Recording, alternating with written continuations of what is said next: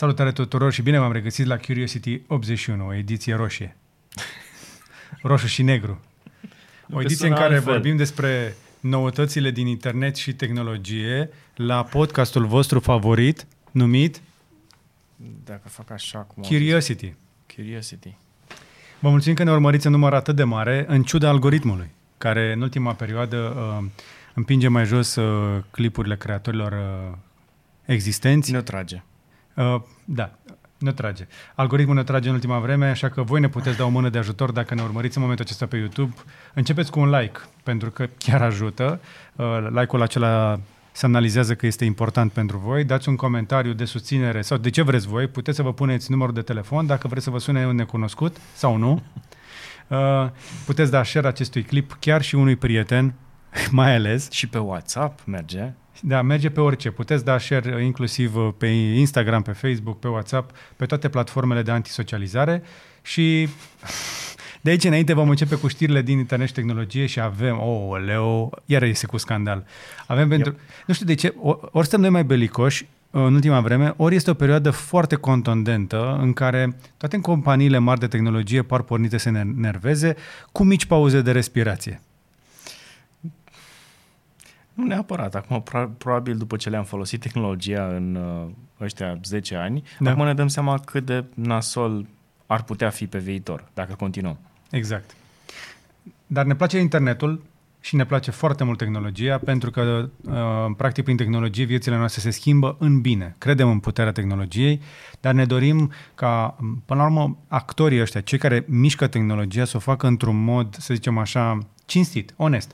Uh, și da, trebuie să fie și cu profit, dar nici în halul ăsta, în anumite situații când se abuzează de lucrul ăsta. Și o să vorbim despre Amazon și păcăleala numită Prime Day, o să vorbim despre lobby-ul foarte puternic al lui Apple, Facebook, Google și Amazon împotriva legislației care se introduce în Statele Unite și ne interesează chestia asta pentru că va avea efecte și la noi, așa cum G D P R-ul a avut efecte globale, așa și legislația americană care trebuie să limiteze puterea acestor giganți va ajunge și la noi. Vorbim despre iPhone treisprezece, Google Pixel Fold, aplicații care îți fură bitcoinii, Windows unsprezece, o chestie care ne-a plăcut săptămâna asta, pe care Radu a intuit-o douăzeci și șapte virgulă trei la sută în clipul lui de pe cavaleria punct ro. Uh, probleme cu Dell, uh, vești bune de la L G, uh, vești proaste cu uh, roaming-ul din Marea Britanie și multe altele.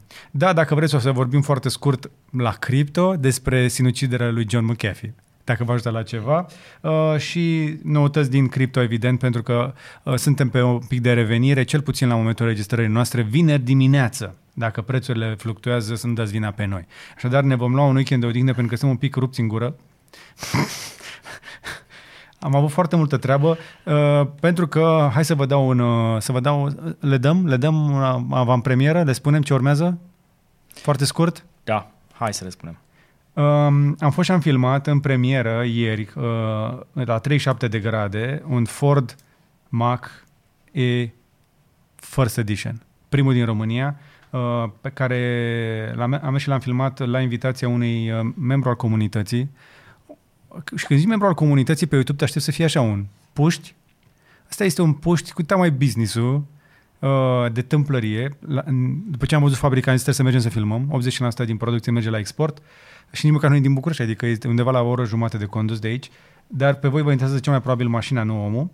Dar genul ăsta de oameni ne urmăresc și când își iau chestii ne mai scriu. Da. Și, d- și dacă tu și tu ai pus mâna pe o chestie rară adusă de afară, pentru că multe chestii premium de obicei trebuie să le cam aducem de afară, nu prea avem uh, cum să le procurăm local, dă-ne-o de veste și poate ne împrumuți câteva ore să o filmăm și să o vadă și ceilalți membri ai comunității. Așadar, Ford Mach-E vine foarte curând. Dar înainte să vă mai dăm și alte spoilere, uh, haideți să vorbim despre uh, sponsorul nostru principal de astăzi și avem vreo trei. Uh, începem rapid și nu o să ne mai lungim ca ultima dată. X T B punct ro. A fost foarte rapid și ultima dată. Bagă. Hai. Uh, X T B punct ro este platforma pe care poți să înveți să tranzacționezi în prima fază și după aia să tranzacționezi E T F-uri, uh, acțiuni și chiar și cripto. Cu zero la sută comisiuni, mare atenție. Exact. Promoția cu zero la sută comisiuni nu e de fapt o promoție, pentru că durează deja foarte multă vreme și eu zic că o să mai țină cel puțin până în toamnă, dacă nu chiar mai târziu, uh-huh. Și mi se pare o idee bună. E, pur și simplu vor să demonstreze că sunt aici și vor funcționa în continuare. Ei sunt pe piață oricum de foarte multă vreme. Există, mi se pare, că are ani. Dacă nu, are ani și este ani. unul dintre O Gs, ca să zic, și una dintre cele mai vechi companii, dar vor să atragă mai mulți utilizatori acum, care sunt atrași mai ales în ultimul an de investiții în tot felul de active. Poate că ideea mai bună să investești în niște chestii cu randament, nu cu pierdere, mai puțin decât în obiecte care în perioada asta au prețuri foarte mari. Este o companie care este listată la Bursa din Varșovia, cu sediu în București de mai bine de zece ani și oferă suport în limba română, așadar comunicarea cu X T B este cât se poate de simplă și transparentă, iar platforma Xstation este un one-stop shop în sensul că oferă clienților acces la peste cinci mii de instrumente împreună cu detalii despre programe educaționale, știri și analize. Da? Apropo de asta, mi-am făcut cont uh, acel Xstation și m-a sunat cineva foarte amabil, extrem de amabil, ce a fost cel mai amabil telefon pe care l-am primit și am zis, uh, da, știu, mi-am deschis cont, m-a întrebat dacă am nevoie de ajutor și am zis, momentan nu, dar dacă este, uh, am să vă, să vă contactez. Și, și mi-a spus, sigur, nicio problemă, vă trimit uh, datele mele printr-un e-mail și vă, vă doresc o zi minunată. Atât de simplu? Da, pentru că okay. am înțeles că momentan nu pot vorbi, eram la volan și pur și simplu okay. that was it.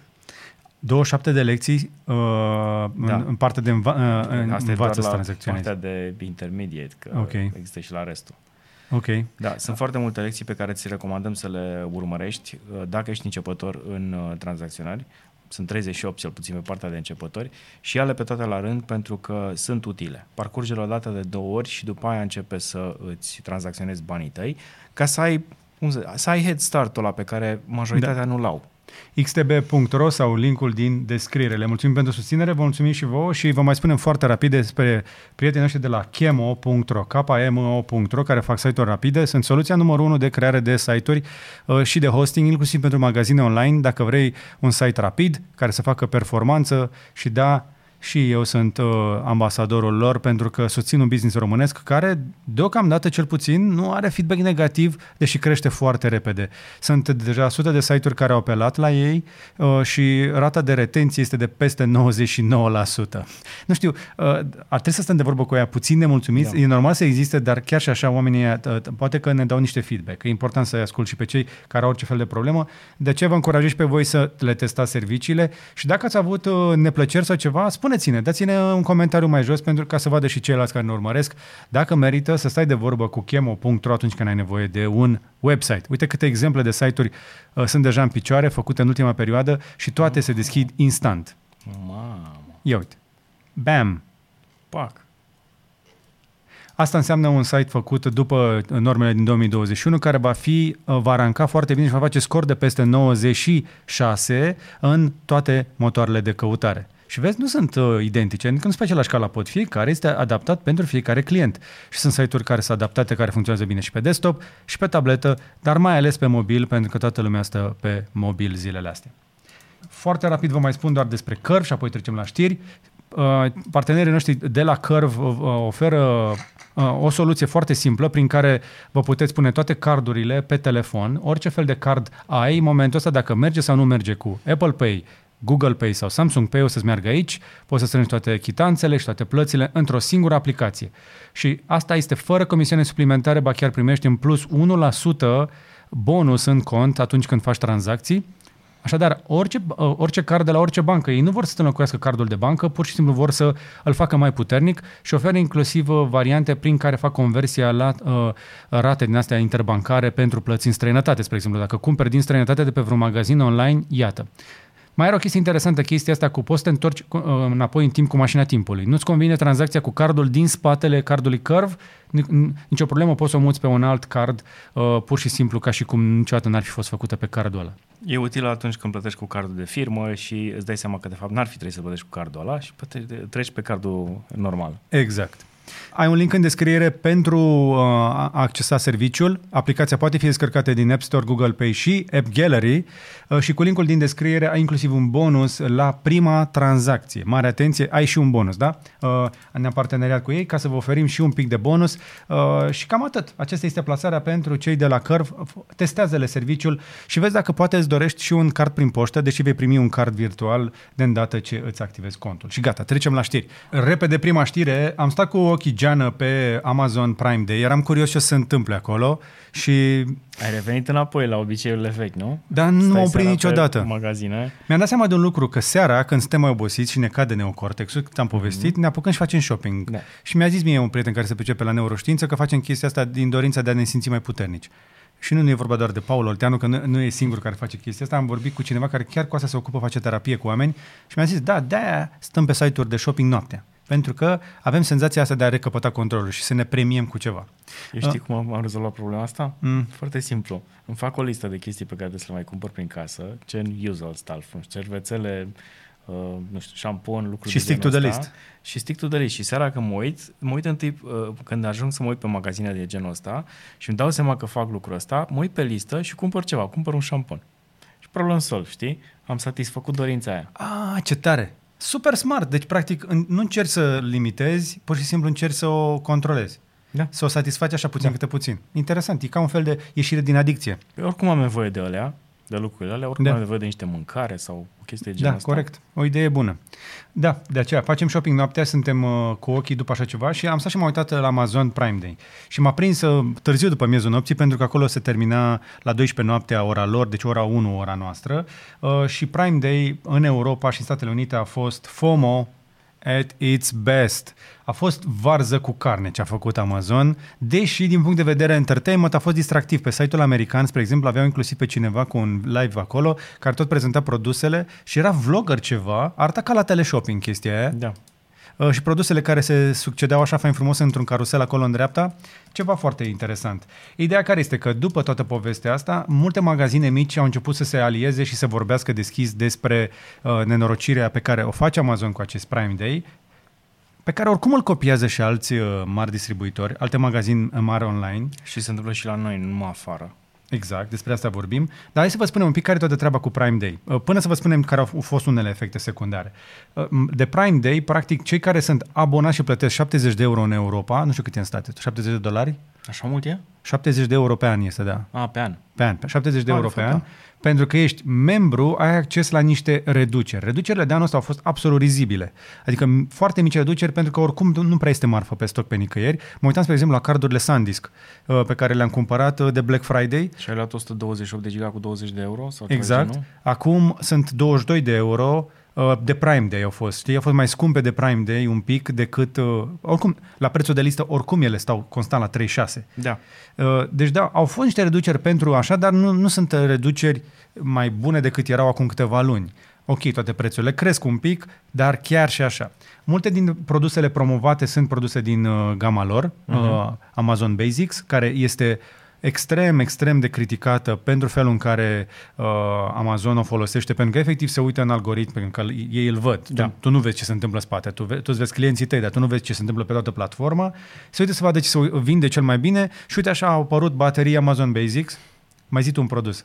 Uh, toată linia de la Nomatic și de la Peak Design este copiată sub forma lui Amazon Basics. Exact. Adică rucsaci, genți, orice chestii, arată la fel, sunt de cinci ori mai ieftine, dar nu sunt de rezistente și nu sunt gândite în felul evident. Ăla. Dar Amazon, spre exemplu, vinde sub brandul Amazon Basics inclusiv ulei de motor sintetic. Păi cât de greu e să faci ulei de motor? Păi te duci și la un Dacă furnizor și pui eticheta pe el. Ghegeturi de plastic. Da, exact. Uh, și asta este o problemă, pentru că riscăm să ne transformăm într-o planetă uh, cu un singur brand uh, pe cutie, pentru că nu te poți lupta la preț cu Amazon, odată ce el știe ce se vinde și o să-l facă la un preț mai mic. Dar situația asta se întâmplă și la noi și cred că putem să vorbim despre ea, se numește Kring. Kring? Kring. Ah, Kring, da, așa este. Da, jos cu Kring. Brandul Kring este exact aceeași chestie, este Amazon Basics-ul lui E M A G și pur și simplu... E exact aceeași tactică. Vezi niște produse interesante care apoi dispar din magazin și apar sub forma brandului respectiv. Da. Și um, unele din... Acum depinde de tip de produs. Poate sunt unele care n-au nevoie să fie atât de scumpe, să fie de brand name și pe care da. Poate ți le permiți sub forma aia, dar sunt unele produse care sunt mai scumpe decât cele ale brandului pe care le-a copiat. Așa este. Sunt foarte multe branduri, inclusiv în magazinele de bricolaj, în hipermarketuri, care sunt brandurile magazinului. Și dacă, spre exemplu, la un moment dat, acum câțiva ani, Carrefour lansa aia cu numărul unu, brandul numărul unu, care era într-adevăr cel mai da. ieftin produs din magazin, dar ei ziceau clar că este a lor. Acum brandurile pe toate tipurile de magazine s-au șmecherit fantastic și nu spun că sunt brandurile lor, dar le pun la raft. Și o să vă dați seama foarte ușor de lucrul ăsta dacă vă duceți în uh, două, trei magazine concurente și vă uitați la sortimentație, o să vedeți că este foarte diferită de la un magazin la altul. Efectiv, da. aproape că a dispărut competiția, pentru că toate magazinele mari uh, s-au uitat pe rafturi și au înlocuit tot. Eu mai, am mai dat exemplul ăsta în trecut cu pâinea de la Real din Brașov. Mai ții minte când exista magazinul Real din Brașov? Era unul... Nu? nu? Am în Bartolomeu. Ba da, în Bartolomeu. Ăla în da. Bartolomeu. Avea... nu mai e? Nu mai e, a fost vândut de mult. Ah, ok. Da. Acolo era un magazin Real care avea cea mai mare sortimentație de pâine și bere din România.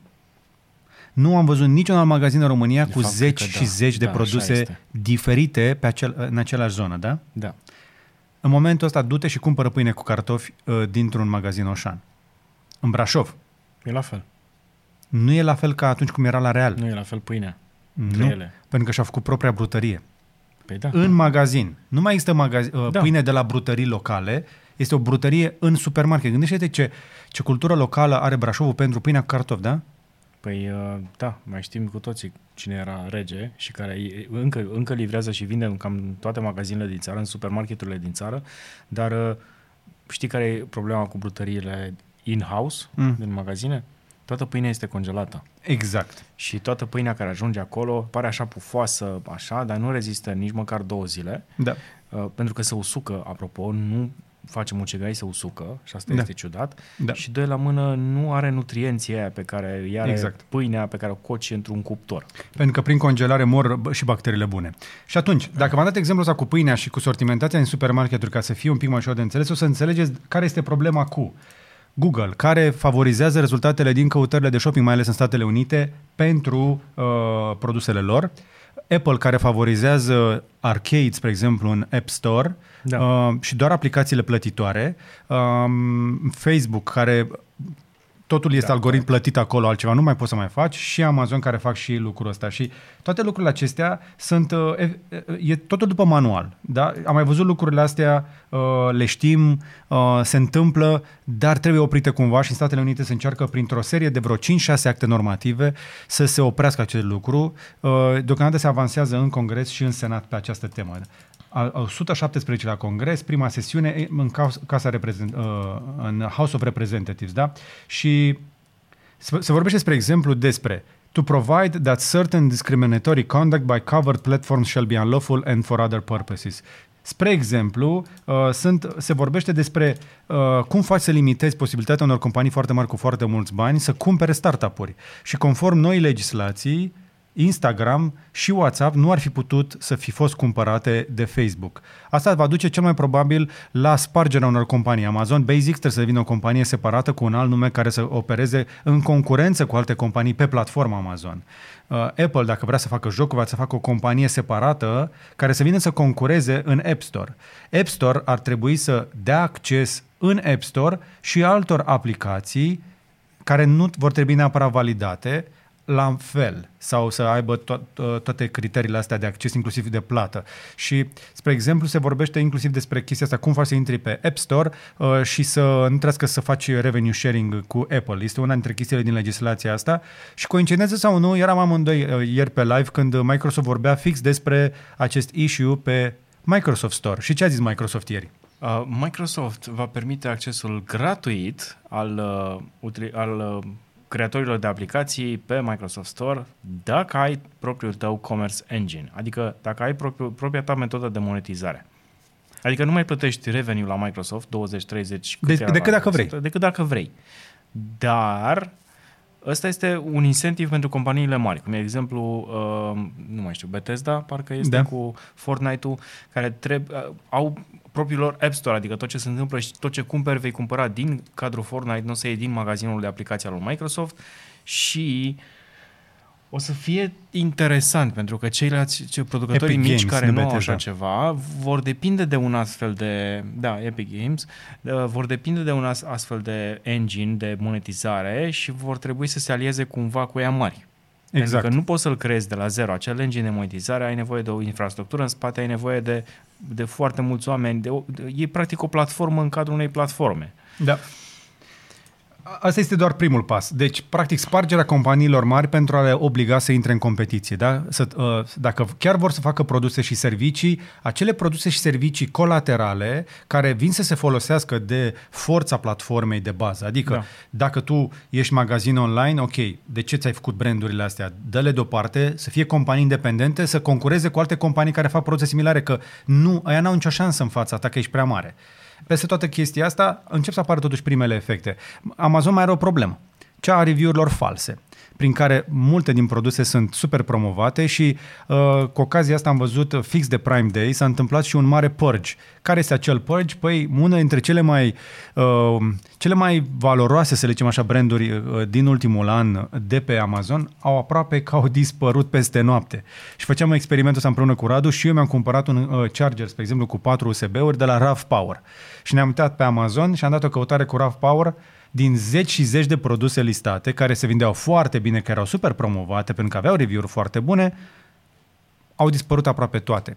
Și Amazon a făcut curățenie pentru că recunoaște într-adevăr că se manipulează review-uri și cum? Nu doar prin uh, boți, ci prin faptul că mulți comercianți, cred că și tu ai pă, pățit, spre exemplu când a venit cântarul ăla, când am cumpărat cântarul ăla de treizeci ceva de euro, a venit cu un bonuleț în interior care te încuraja, uite, dacă dai un review, ai un voucher la următoarea da, cumpărătură. Corect, da, corect, corect. Incentivizarea asta să le lași un review care automat va fi pozitiv pentru că tu primești ceva în schimb. Practic te plătesc ca să faci review-uri. Exact. Și te plătesc fără să te înscrizi tu în vreo platformă specială de făcut review-uri, pentru că există și așa ceva. Exact. Și gândiți-vă la chestia asta. Unii dădeau până la treizeci de dolari pentru un review pozitiv clienților.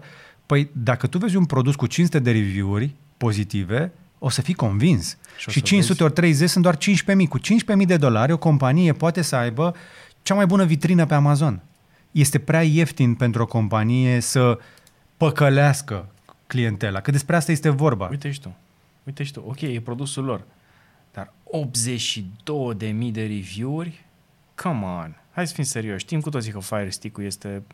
O pognitoare? O pognitoare, da, cel puțin în Europa și chiar și în Statele Unite, este o pognitoare. L-au cumpărat chiar de mulți oameni și au lăsat optzeci și două de mii de oameni review? Bine, ok, e produsul lor, hai să zicem. Uite, dă uh... căutare cu RAVPower, cum ziceam, spre exemplu.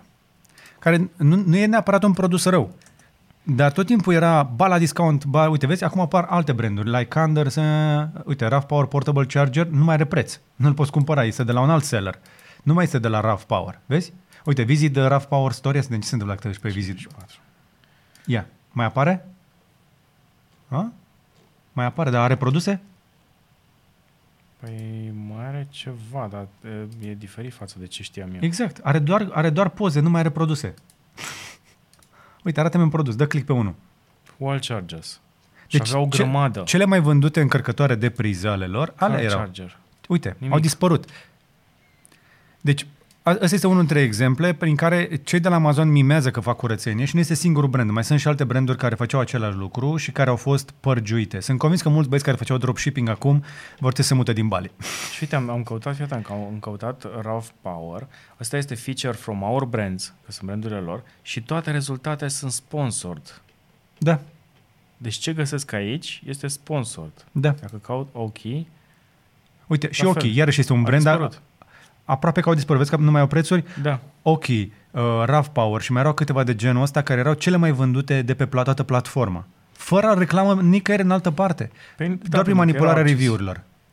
E, e prea ieftin să faci chestii de genul ăsta și asta arată că o platformă mare scăpată de sub control poate să transforme piața. Pentru că nu cred eu că RAVPower și OK au reinventat încărcarea, pentru că tehnologia de încărcare în ele e cumpărată no. de la alți distribuitori. Nu. No. Doar au învățat o șmecherie cum să manipuleze algoritmul și, să, și nu este ok să, faci, să ajungi să faci mega profit, să fii o companie de top într-o industrie doar că ai păcălit un algoritm. Trebuie să inventezi ceva, trebuie să inovezi dramatic pe, și pe produs, nu doar pe tehnica de vânzare. Bine, aici ceea ce spui tu este foarte corect din punct de vedere etic. Problema e că Amazonul de la baza lui, de când a fost construit, pe asta s-a bazat. El nu s-a bazat pe produsele uh, pe care le aduc uh, oamenii sau alte companii în platforma lor să le vândă, ci s-a bazat pe, pe chestia asta, pe pe dropshipping și pe sisteme din astea în care ei să-și crească foarte mult numărul de vânzări și veniturile. Exact. Fără să producă sau să importe sau să vândă ceva efectiv, să transporte. Uite, dă un pick back. Amazon, de, Amazon deci, de fapt, nu e o firmă de, de... nu e un site de vânzări, e o firmă de transport. E... O să zic că și ei ca Tesla, că nu sunt o companie auto, sunt o companie de A I în curând. Da. Uite, dă un pick back și... Noi, uh, back. Uite, spre exemplu, ai dat căutare cu ochii? Da. Ce scrie în, în, sus în vârful paginii? Amazon Basics. Amazon Basics. Da. Deci o reclamă la produsele Amazon. Clar. Deci tu ai venit să cauți un brand pe magazinul online Amazon și magazinul online Amazon recomandă un produs cu același nume, Amazon Basics, cu numele platformei, pe care te duci într-un microsite intern foarte frumos făcut și dacă dai click acolo o să ai o mulțime de produse disponibile sub brandul Amazon Basics, care la rândul lor distrug alte branduri care faceau chestia asta. Spre exemplu, Plantronic și Sennheiser erau întotdeauna cele mai bune branduri de așa ceva. Amazon s-a dus la producătorii din China care produceau probabil și pentru ei. A zis să facem o chestie mai ieftină, au plantat-o acolo și îi lasă pe ăștia fără piață. Până la urmă, da, este vânătoare și trebuie să știi mai mult software decât, de fapt mai mult algoritm și S E O decât pur și simplu să construiești un produs bun. Asta este problema, pentru că dacă vrem produse mai bune, produsele mai bune trebuie să vină de la oameni care manuf- le manufacturează, care trebuie să învețe și ei marketing. Aia care fac marketing se duc și fac cel mai ieftin produs de minimă calitate pe care îl pot vinde la prețul ăla. Și asta este o problemă. Și cam asta este despre giganții noștri și Amazon Prime Day. Hai să trecem și la următorul subiect, că deja ne-am lungit cam tare. Discuția asta, se, discuția asta mai poate fi lungită foarte mult de acum încolo. O să da. mai revenim la ea. Probabil că nu o auziți în altă parte, dar devine importantă pentru că ne afectează și pe noi aici. Ați auzit de brandul Kring, nu este singur. În fiecare magazin mare avem astfel de branduri și trebuie cumva limitate, trebuie, să, trebuie cumva făcute transparent.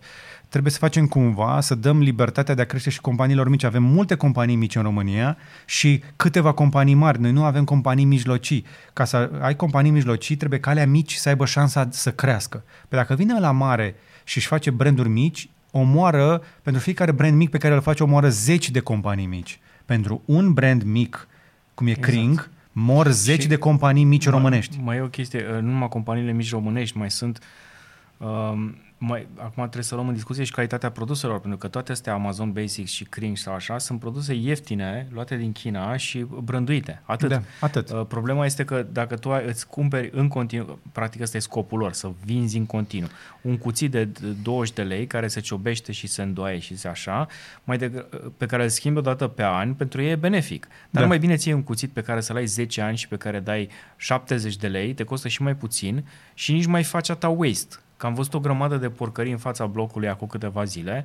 Uh, mi se pare că era, nu știu, pungi, saci întregi de produse vechi care te uitai la ele și, ok, erau utilizate doi trei ani de zile maxim exact. și aruncate la gunoi. Uh, toastere, uh, cuptor cu microunde, o grămadă de chestii. Asta este o problemă, care... că se transformă în waste toată chestia asta da. și uh, se, se întâmplă pe banii noștri și pe pe traiul nostru, pentru că noi facem gunoiul ăla. Spre exemplu, am, am dus să-mi iut plantele uh, cu două zile și când am băgat furtunul, am băgat ca, uh, tuțuroiul de la furtun ca să umplu stropitoarea. S-a rupt. S-a rupt stropitoarea. Da. Băi, abia am luat-o de un an, un an și ceva. Deci o stropitoare aproape nouă luată de la Hornbach, da? Am zis, băi, iau ceva de calitate. Ai da, portocalie de plastic de luat, zece litri? Eu am luat drăcii din alea de, cum le zice, de pulverizat pe plante. Deci după ce am pulverizat două mai, săptămâni plantele, nu mai, mai funcționează. Am ajuns să refolosesc de la anumite recipiente de curățare, cu soluție de curățare, le-am spălat foarte bine și le refolosesc pe alea pentru că sunt mai bune și nu se mai strică. Și exact. Cum cumpărați separat, să ud eu florile. Exact. Ca o floricică. Deci... Toate companiile astea abuzează de chibzuința și chiar de zgârcenia noastră. Trebuie să fiți un pic mână mai largă și căutați mai mult. Știu că e greu, știu că nu sunt bine indexate. Căutați, uite, spre exemplu, eu îmi cumpăr chestii de grădină de la un magazin local.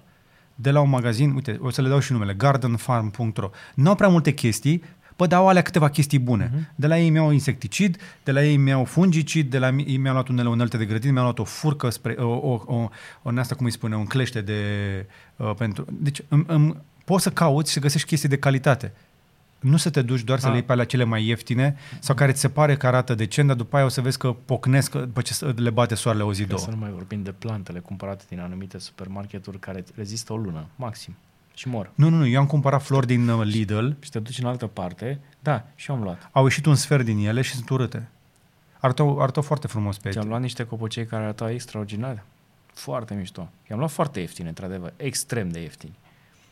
Da, și uscați. Ai primit exact pentru ce ai plătit. Deci... Sunt uscați. În timp ce amărâtul ăla mic pe care l-am luat din, cred că Hornbach, sau e ăla, magazinul ăla de bricolaj cu roșu. Brico de pot, cred că. A, da. Ăla rezistă, frate. Crește încet, dar toate frunzele lui sunt verzi. Da, dar uite, există, există spre exemplu, tot felul de pepiniere de plante. Uite, e una, spre exemplu, la intrare în Corbeanca. Am văzut-o. La Am Ivo. Văzut-o. Ivo da. Este bulgar și are da? o, o fermă de plante foarte faină. Dacă stai de vorbă cu el, o să-ți explice de ce nu-ți recomandă, spre exemplu, tuia. Deși el vinde și tuia. Da. Asta nu obții în Lidl sau în alt supermarket, în hipermarket. De ce planta aia și nu aia? Deci trebuie să căutăm magazinele astea mai mici, mijlocii, trebuie să evităm un pic magazinele mari, adică nu zic că sunt rele, pentru hârtie igienică, shut up and take my money, uh, pentru chestii de mâncare, aprovizionare generală. Băi, dar chestii mai de calitate care vrei să-ți dureze mai mult timp, nu le poți găsi acolo. Nu mai sunt acolo. Mai departe. iPhone treisprezece Pro.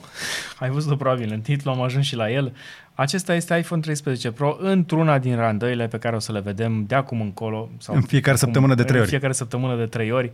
Până la lansarea lui iPhone treisprezece Pro, care sperăm că va fi în toamnă, dacă sunt suficiente componente. Atenție, pentru că și aici o să avem probleme similare. Da. Uh, o să arate la fel, sau aproape la fel ca iPhone doisprezece, uh, dar sper că a greșit acolo la capitolul randare, pentru că acel camera bump era foarte mare, adică parcă avea niște tunuri care ies așa din el, uh, și arată foarte similar cu iPhone doisprezece. Doar că i-a micșorat în sfârșit notch-ul ăla care mm. rămâne cel mai mare din industrie. Și s-ar putea, de fapt cel mai probabil, va avea amprentă sub ecran. Acum, acum având în vedere cât de plat este, nu era mai frumos să-i pună senzor de amprentă pe butonul de power? Pentru că au așa ceva pe iPad. Exact. Și arată frumos și e foarte discret și merge de fiecare dată. Nu? Cu și fără mască. Exact. Bun, iPhone treisprezece, am mers mai departe. Dacă vreți dar, mai... dar, dar, cum ar fi să vină cu M unu? Asta mi se părea mega tare. Să, să ai o versiune de iPhone cu M unu care să emuleze și alte aplicații, pentru că vedem deja convergență tot mai multă. La Windows unsprezece că vorbeam, uh, apropo, trebuie să faci un clip mai detaliat, că o să vorbim azi de Windows unsprezece un pic mai mult? Uh, o să vorbim în, într-un alt clip, da, o să facem un clip mai detaliat cu tot ce oferă. Noi așteptăm update-ul de la Windows unsprezece care va veni undeva în weekendul ăsta, okay. Dar până atunci o să vă spun într-un clip separat ce știe să facă și ce aduce nou. Adică uh, inclusiv de aplicații de mobil pe laptop. Am vrea și da. aplicații de laptop pe mobil. Dar până una alta, Andrei Brătucu a făcut un clip despre camerele de pe viitorul iPhone treisprezece, că probabil asta te intereseze cel mai tare. Deja iPhone-ul este imbatabil la viteză, evident pe șaizeci de herți nu e greu, poate o să vină pe nouăzeci sau o sută douăzeci, măcar pe versiunile Pro, că dacă tot dai peste o mie de dolari, exact. Să vină totuși cu tehnologia uh, a, a, anului, să zicem așa. Deci aș vrea cel mai bun procesor și cel puțin nouăzeci de herți, dar dacă vrei să afli mai multe despre camere, clipul lui Andrei, am văzut că merge foarte bine, poți uh-huh. să te mergi să-l vezi și tu, că este util, este, este bun, lămuritor. O altă știre nouă și interesantă este Google Pixel Fold, care se pare că va fi o realitate, cel puțin din zvonurile care circulă momentan pe internet, și o să fie un pliabil interesant. Spre deosebire de Samsung și de Huawei și de Oppo, de exemplu, al căror Fold arată foarte premium, ăsta seamănă mai mult cu cel de la Microsoft. Ai observat? Am observat, dar arată foarte interesant. Jucărie, foarte slim, am înțeles, uh-huh. și o să fie unul din telefoanele pe care cred că Google mai mult face testele uh, de, de software ca să le implementeze și ceilalți producători. Și nu, nu va fi uh, foarte ieftină. Da. Păi n-are cum să fie ieftin. Nu va fi foarte ieftin. Dar asta e foarte fain. Și nu va fi nici cel mai performant. Deci, acest form factor este în continuare ceea ce ne atrage cel mai tare la pliabil. Nu e vorba de chestia asta, e vorba de chestia asta. Și să ai un ecran lat în buzunar este o, o super șmecherie, indiferent cine o aduce, pe orice segment de preț este o idee bună. Apropo, Z Fold doi are și el portofel de blockchain și am făcut un clip în sfârșit despre portofel de blockchain cu tranzacții către alte telefoane cu portofel de blockchain. Nu știu când apucăm noi să-l publicăm, săptămâna viitoare cred că intră. Săptămâna viitoare o să intre, da. Deci dacă apropo, vreți să vedeți să... că telefonul ăsta este capabil de mai multe chestii decât te aștepți. Mai folosești notul ăla? Asta? Da. Îl folosești și pe ăsta. Îl folosești și pe ăsta. Bine. Și îl folosești și pe ăsta. Dar știi ce m-a atras până acum la Note și mi-am mm. dat seama? Ecranul, lățimea ecranului. Da? Da. Nu, nu, nu pot să o scriu. Mi-e dor de camera de pe Samsung, pentru că OnePlus-ul nouă Pro pe care îl mai foloseam pentru vorbit, trebuie să spun chestia asta. Camera este... Camera n-a evoluat așa cum așteptam. Senzor bun, optică bună, teoretic, câinele meu negru nu se vede în poze. Dacă stai pe loc. Dacă da, mi-a luat câine. Subiectul stă pe loc, dacă... corect, nu mai contează nimic. George nu, nu, nu, și când stă pe loc, nu se vede câinele la ca lume. Adică a trebuit să-l băgăm în Snapseed. Pe episodul poza pe care ți-am trimis-o? Dimineața? Da. Era făcut aici în studio, cu luminile stinse, ce-i drept, dar aveam lumine de afară. Deci, în continuare, camera rămâne o bătaie de cap pentru cei mai mulți producători, inclusiv pentru OnePlus. Acum o să iasă la monitorizare. Uh, îmi pare rău să spun chestia asta, rămân cele mai rapide telefoane, dar pe cameră încă mai trebuie update-uri de software. Așadar, orice telefon nou vine, iată că ne interesează camera, iPhone treisprezece, uh, poate un Note în vara asta, când ne apropiem un pic de momentul când se lansează de obicei un Note, poate mai vedem unul. Uh, nu știm. Nu știm dacă vine păi Samsung nu, Galaxy Note douăzeci și unu. P S douăzeci și unu și s-ar putea ca Fold-ul să fie noul nou Note. Note. Da. N-ar și Fold-ul, apropo, să suporte și Pen. Hai să vedem ce știm despre Z Fold trei în cazul ăsta, pentru că sunt tare curios. O să avem un Z Fold trei și o să avem un Z Flip trei, care Z Flip trei arată cel puțin interesant. Arată mai mult a... Acum chiar arată, cum îi zice, o oglindă din aia de... Apudrieră. A pudrieră, da. Ok. Până la urmă, leak-urile pe care le avem sunt că Z Fold trei o să aibă pen sau o să suporte pen, nu știu dacă o să vină neapărat cu el. Uh, un pic cam complicat să-l bagi înăuntru, dar hei, poți să-l pui, atașezi lateral, cum faci pe tabletă sau lucruri de genul ăsta. Uh, și o să fie un pic mai gros decât varianta anterioară. O, o idee. Uh-huh. Nu știu dacă îți place această afirmație, dar... Uh, nu știu, mă uit la poza asta postată de Ivan Blas pe da. AVLeaks și cu pen lângă, interesant, poate este un pic mai subțire totuși. Îmi doresc să fie mai subțire telefonul. Asta e singura chestie. În rest îmi place foarte mult în continuare Z Fold trei, dacă păstrează ce e bun de la Z Fold doi, adică să ai ecran de o sută douăzeci de herți, așa, mare, pe lat. Pliabilele sunt în continuare viitorul, dar trebuie să le facem cumva mai subțiri, mai ușoare și mai ieftine. Mm. Uite, teoretic că Z Flip trei ar putea să vină la M V C. Ce glumă bună. M V C da. Care trebuie să țină acum în vară. Da, online. Da. Practic, da. Nu, nu, nu lasă și voi ceva la noi ca să se mai uite lumea? Toți băieții ăștia oricum de la M V C. Um, oricum aveau foarte mare susținere de la Samsung. Le-au făcut și Cube-ul ăla acolo. Nu confunda cu I F A. Toți aveau susținere de la Samsung. Da, dar nu doar de la Samsung. În ultima vreme, Mobile Congress devenise, ne-am mai zis chestia asta și o tot zicem de vreun an jumate, da, da, chiar. Devenise o mare prietenie pentru operatori și producători de tehnologii de rețea. Păi de acolo a plecat până la urmă, nu? Au fost prieteni la început, au, au avut doar operatorii ceva de arătat. Da, dar după aceea au, au început să aducă startup-uri și companii care să aducă chestii noi în tehnologie, după care au început să le împingă la margine. Mi-am aminte de vremurile când jumătate din Hala doi, aproape toată Hala la un moment dat, era doar Huawei. Uh, apoi uh, Ericsson, Nokia și Qualcomm aveau Hala unu la Mobile da. Congress în Barcelona, deci... Intel luase și el uh, cel puțin o hală pentru gaming. Exact, și mai rămăsese Hala opt uh, pentru startup-uri. Deci Mobile Congress, uh, unde ar putea să vină și Z Flip trei, uh, încearcă să ne aducă niște headlineri, inclusiv, se pare, Elon Musk, uh, dar și alți, al, alți oameni care să vorbească din industria asta, pentru că e mai ușor ca niciodată să-i aduci, că aduci online. Da.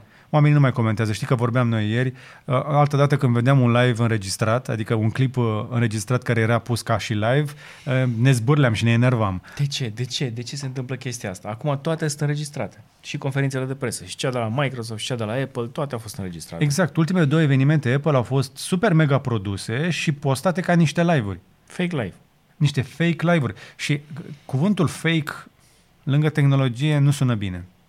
Dar măcar îți folosește eficient timpul, nu? Și o să ai uh, informația să... condensată. Da, îmi place și chestia asta. Adică pot să aud, să ascult chestii de la oameni interesanți care probabil ar fi petrecut foarte mult timp sau ar fi cheltuit mult și timp și bani ca să ajungă la locație și nu mă deranjează să-i văd, să-i văd în tricou la ei în sufragerie. Da, dar până una alta, băiatul ăla de la uh, Microsoft de ieri, Băi nene, speech mai motivațional ca la N A M O S decât în N F L. Da, luați toate N B A cuvintele posibile și toate ex...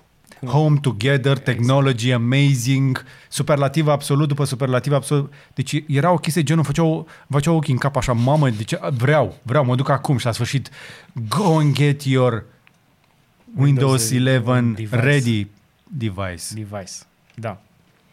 Păi altceva ce poți să mai faci, nu? Că te-a... te-a Dan, dan, dan, dan, și acum, du-te și cumpără. Hai să vorbim puțin despre Windows unsprezece, dacă tot am ajuns la el. Uh, chestiile importante din el sunt redesign-ul, adică partea de icoane, meniuri, cum arată, cum se mișcă în principal, dar există o chestie aici pe care am observat-o, au insistat foarte mult pe partea de cum arată și de cum au modificat magazinul de aplicații și de cum, într-adevăr, o să fie o chestie interesantă, cum poți rula aplicații de Android pe Windows. Bine, nu neapărat le poți rula pe Windows, că nu poți să iei un A P K de pe internet și să-l downloadezi, și pur și simplu trebuie să ai cont pe lângă contul de live de Microsoft, care, apropo, este obligatoriu. Nu te mai poți conecta pe Windows unsprezece cu un cont offline. Opa! Va trebui să ai și un cont de Amazon App Store.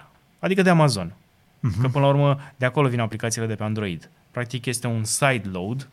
Instalezi magazinul de aplicații la Amazon și prin acela ai acces aplicațiilor de Android, pe care ți le traduce cumva.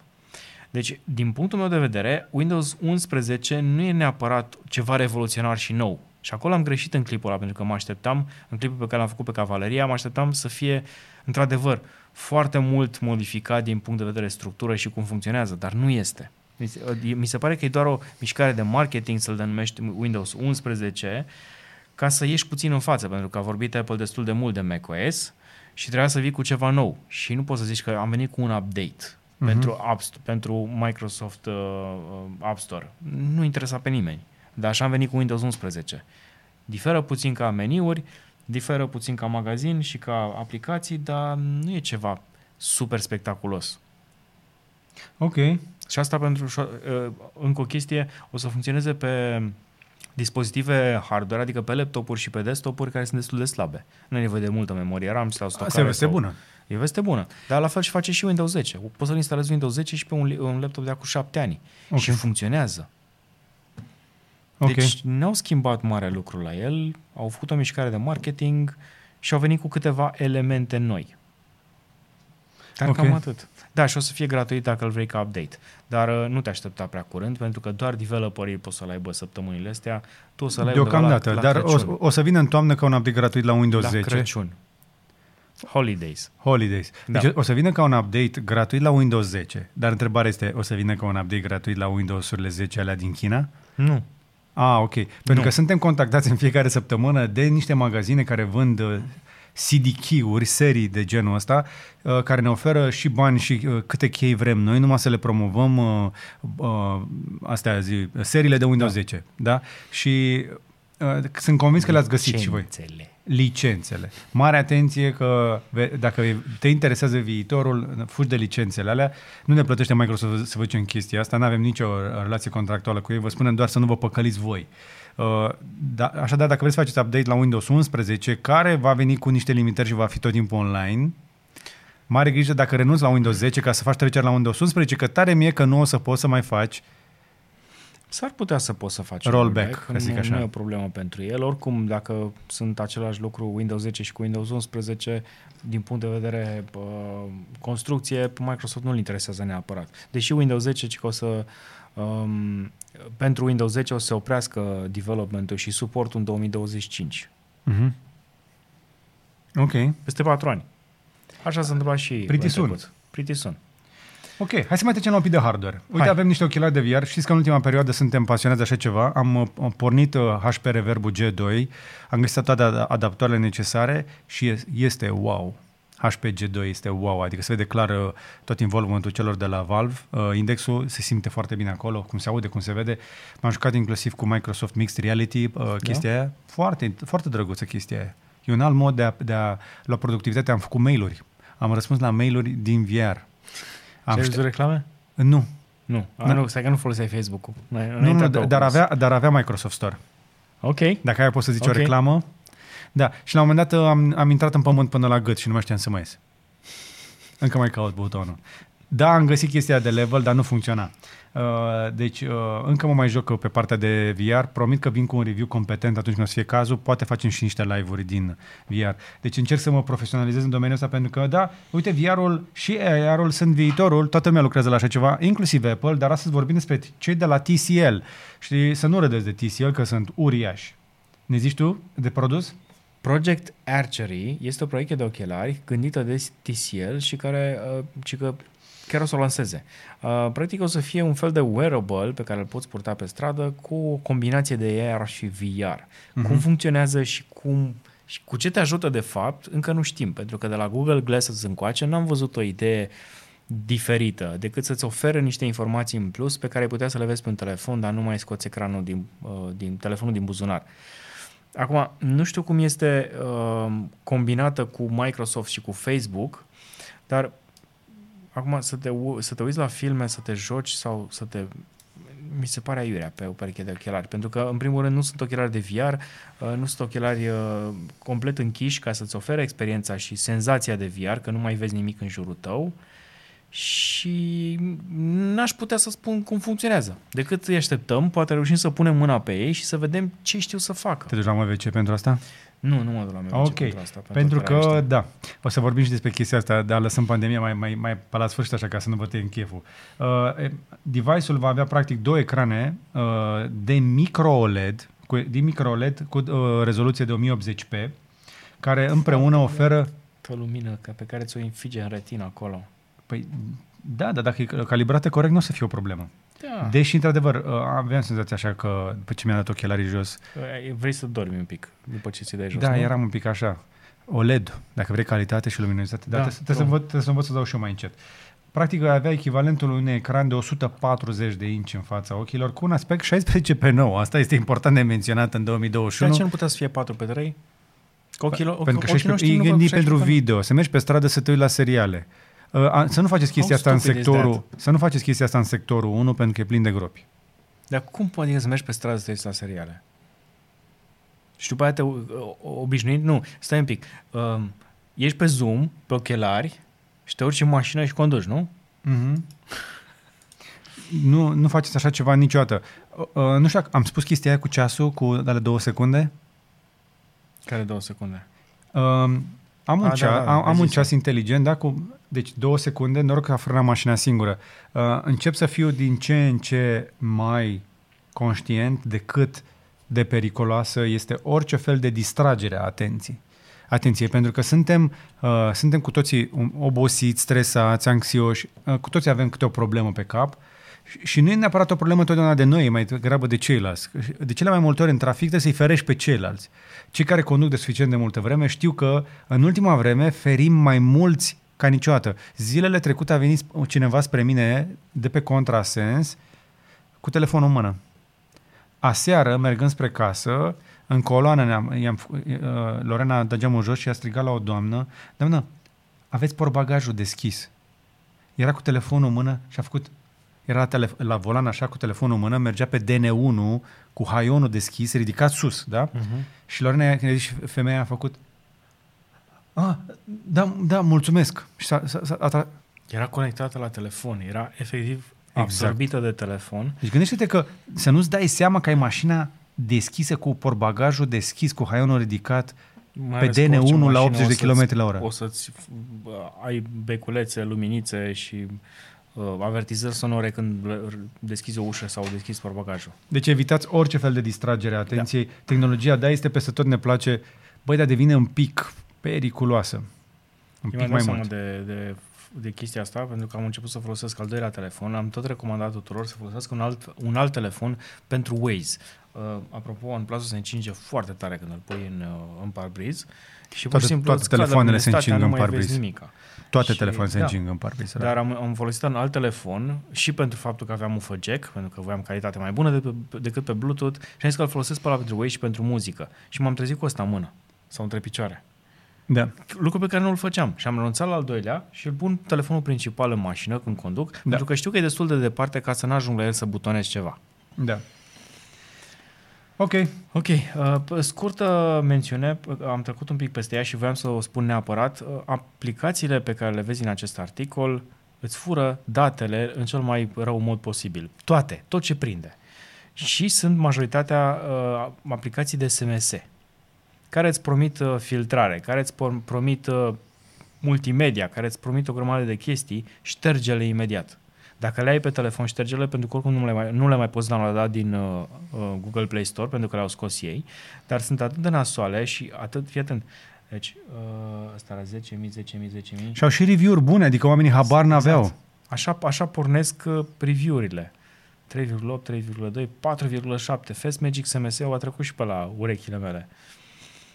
Nu știu de ce ți-ai instalat altă aplicație de mesagerie decât cea cu care vine telefonul tău. Rămâi la aceea pentru că nu folosești mesajele. Folosești WhatsApp, folosești Snapchat, orice altceva. Uite și tu cum se numesc cei care le-au publicat. Ți-e clar că sunt nume false. Da, dar aveți o grămadă de chestii. În, în orice magazin de aplicații nu te mai uiți la nume. Asta e o problemă, da. Compania aia nu este validată, oricine poate publica și uite așa vine Apple și ne spune, păi da, da dacă vreți să lăsăm acces să, să-și instaleze oricine, să-și pună în publice oricine, orice fel de aplicație în App Store-ul nostru, uite că vă scapă hack-uri din astea. Cred că găsim și la Apple imediat. Zici? Găsim o grămadă mai de greu, aplicații și la Apple. Mai greu, mai greu. Apropo de hack-uri și de virus, fondatorul McAfee s-a prăpădit. Vă spunem foarte repede chestia asta. Dacă n-ați aflat deja, se pare că s-a sinucis în pușcăria din Barcelona, unde se pregătea să fie extradat pentru acuzații de evaziune fiscală în Statele Unite, unde se aștepta să primească închisoare pe viață. La șaptezeci și cinci de ani a zis că mai bine decât să facă închisoare pe viață în Statele Unite, mai bine termină cu viața în Spania. Și acolo a și încheiat. Da, așa se spune. Acum, na, există mai multe versiuni ale poveștii. Ideea e că McAfee, chiar dacă era țăcănit, a fost un personaj. Dar o să, ai zis că o să vorbiți mai mult despre el la, la cripto, pentru că are niște chestii bune pe care le-a spus acum șase șapte ani. Acum șase șapte ani zicea chestii importante, da. Acum un an, doi a zis niște chestii tâmpite. Da. În ultimii doi ani o luase puțin razna pe ultima bucată a vieții, pentru că consuma multe substanțe, consuma și oameni în același timp, în același timp și stătea cu mitraliera la capul patului de multe ori pentru că aștepta să fie săltat. În cele din urmă a, a fost arestat și a fost acuzat de spălare de bani și așa mai departe. Un fel de cowboy din ăsta, de ultimă generație, una, una, o, să zicem așa, un om care a scris istorie în I T, dar dintr-o perspectivă din asta mai de, mai de cowboy, dacă vrei să zici. El și Richard Branson, doar că băiatul ăla e cu, e cu minte, știi, nu e, nu e rău. Sau are mai avocați mai buni. Sau are avocați mai buni, pentru că sunt sigur că nici Branson nu este sănătos la cap. Da, adică trebuie un pic de curaj să schimbi lumea. Da. Da? Ok, mai, mai vorbim despre John McAfee să fie țărâna ușoară și mulțumim pentru uh, antivirusul McAfee din vremurile când era bun. E, chiar el a dat la un moment dat pe Twitter, zice, pe vremea când eram eu acolo, McAfee chiar era un antivirus bun. Acum este primul lucru pe care îl deza- dez- dezinstalez de pe multe laptopuri. Exact. Indiferent când vin la test, serios. Îi da. Dau disable sau uninstall. Și eu. De multe Problemă... ori nu poți să-i dai uninstall, poți să-i dai doar disable. Ba da, ba da, pe Windows poți să faci orice. Pe Windows, da, da. Pe Windows poți să ștergi și ăsta, fișierul executabil de la Microsoft Edge, așa cum am făcut eu. Ah, ok. Și nu mai am problemă cu Microsoft Edge, nu mai bate la cap. Hai să vorbim de Dell acum. Dell, Dell, o companie pe care noi o laudam destul de mult pentru serviciul foarte bun, uh, indiferent de ce laptop aveai, în multe situații veneau la tine acasă, reparau sau îți aduceau altul nou și se întâmplă asta și în România, apropo. Uh, are niște probleme de BIOS, care afectează vreo treizeci de milioane de dispozitive în toată lumea. Nu cred asta. Și sunt destul de... Uh, nasoale. Acum, știu că Intel a mai avut o problemă de genul ăsta acum câțiva ani cu uh, tot, tot cu BIOS-ul și erau niște instrucțiuni rămase acolo de zece douăzeci de ani uh, și bug-ul ăsta permite celor care sunt dintr-o anumită rețea să treacă de partea de secure boot. Secure adică, boot, da. Secure boot fiind, cum să zic, o enclavă separată în care BIOS-ul, după ce și-a verificat toate informațiile de acolo, te lasă să mergi mai departe să deschizi sistemul de operare.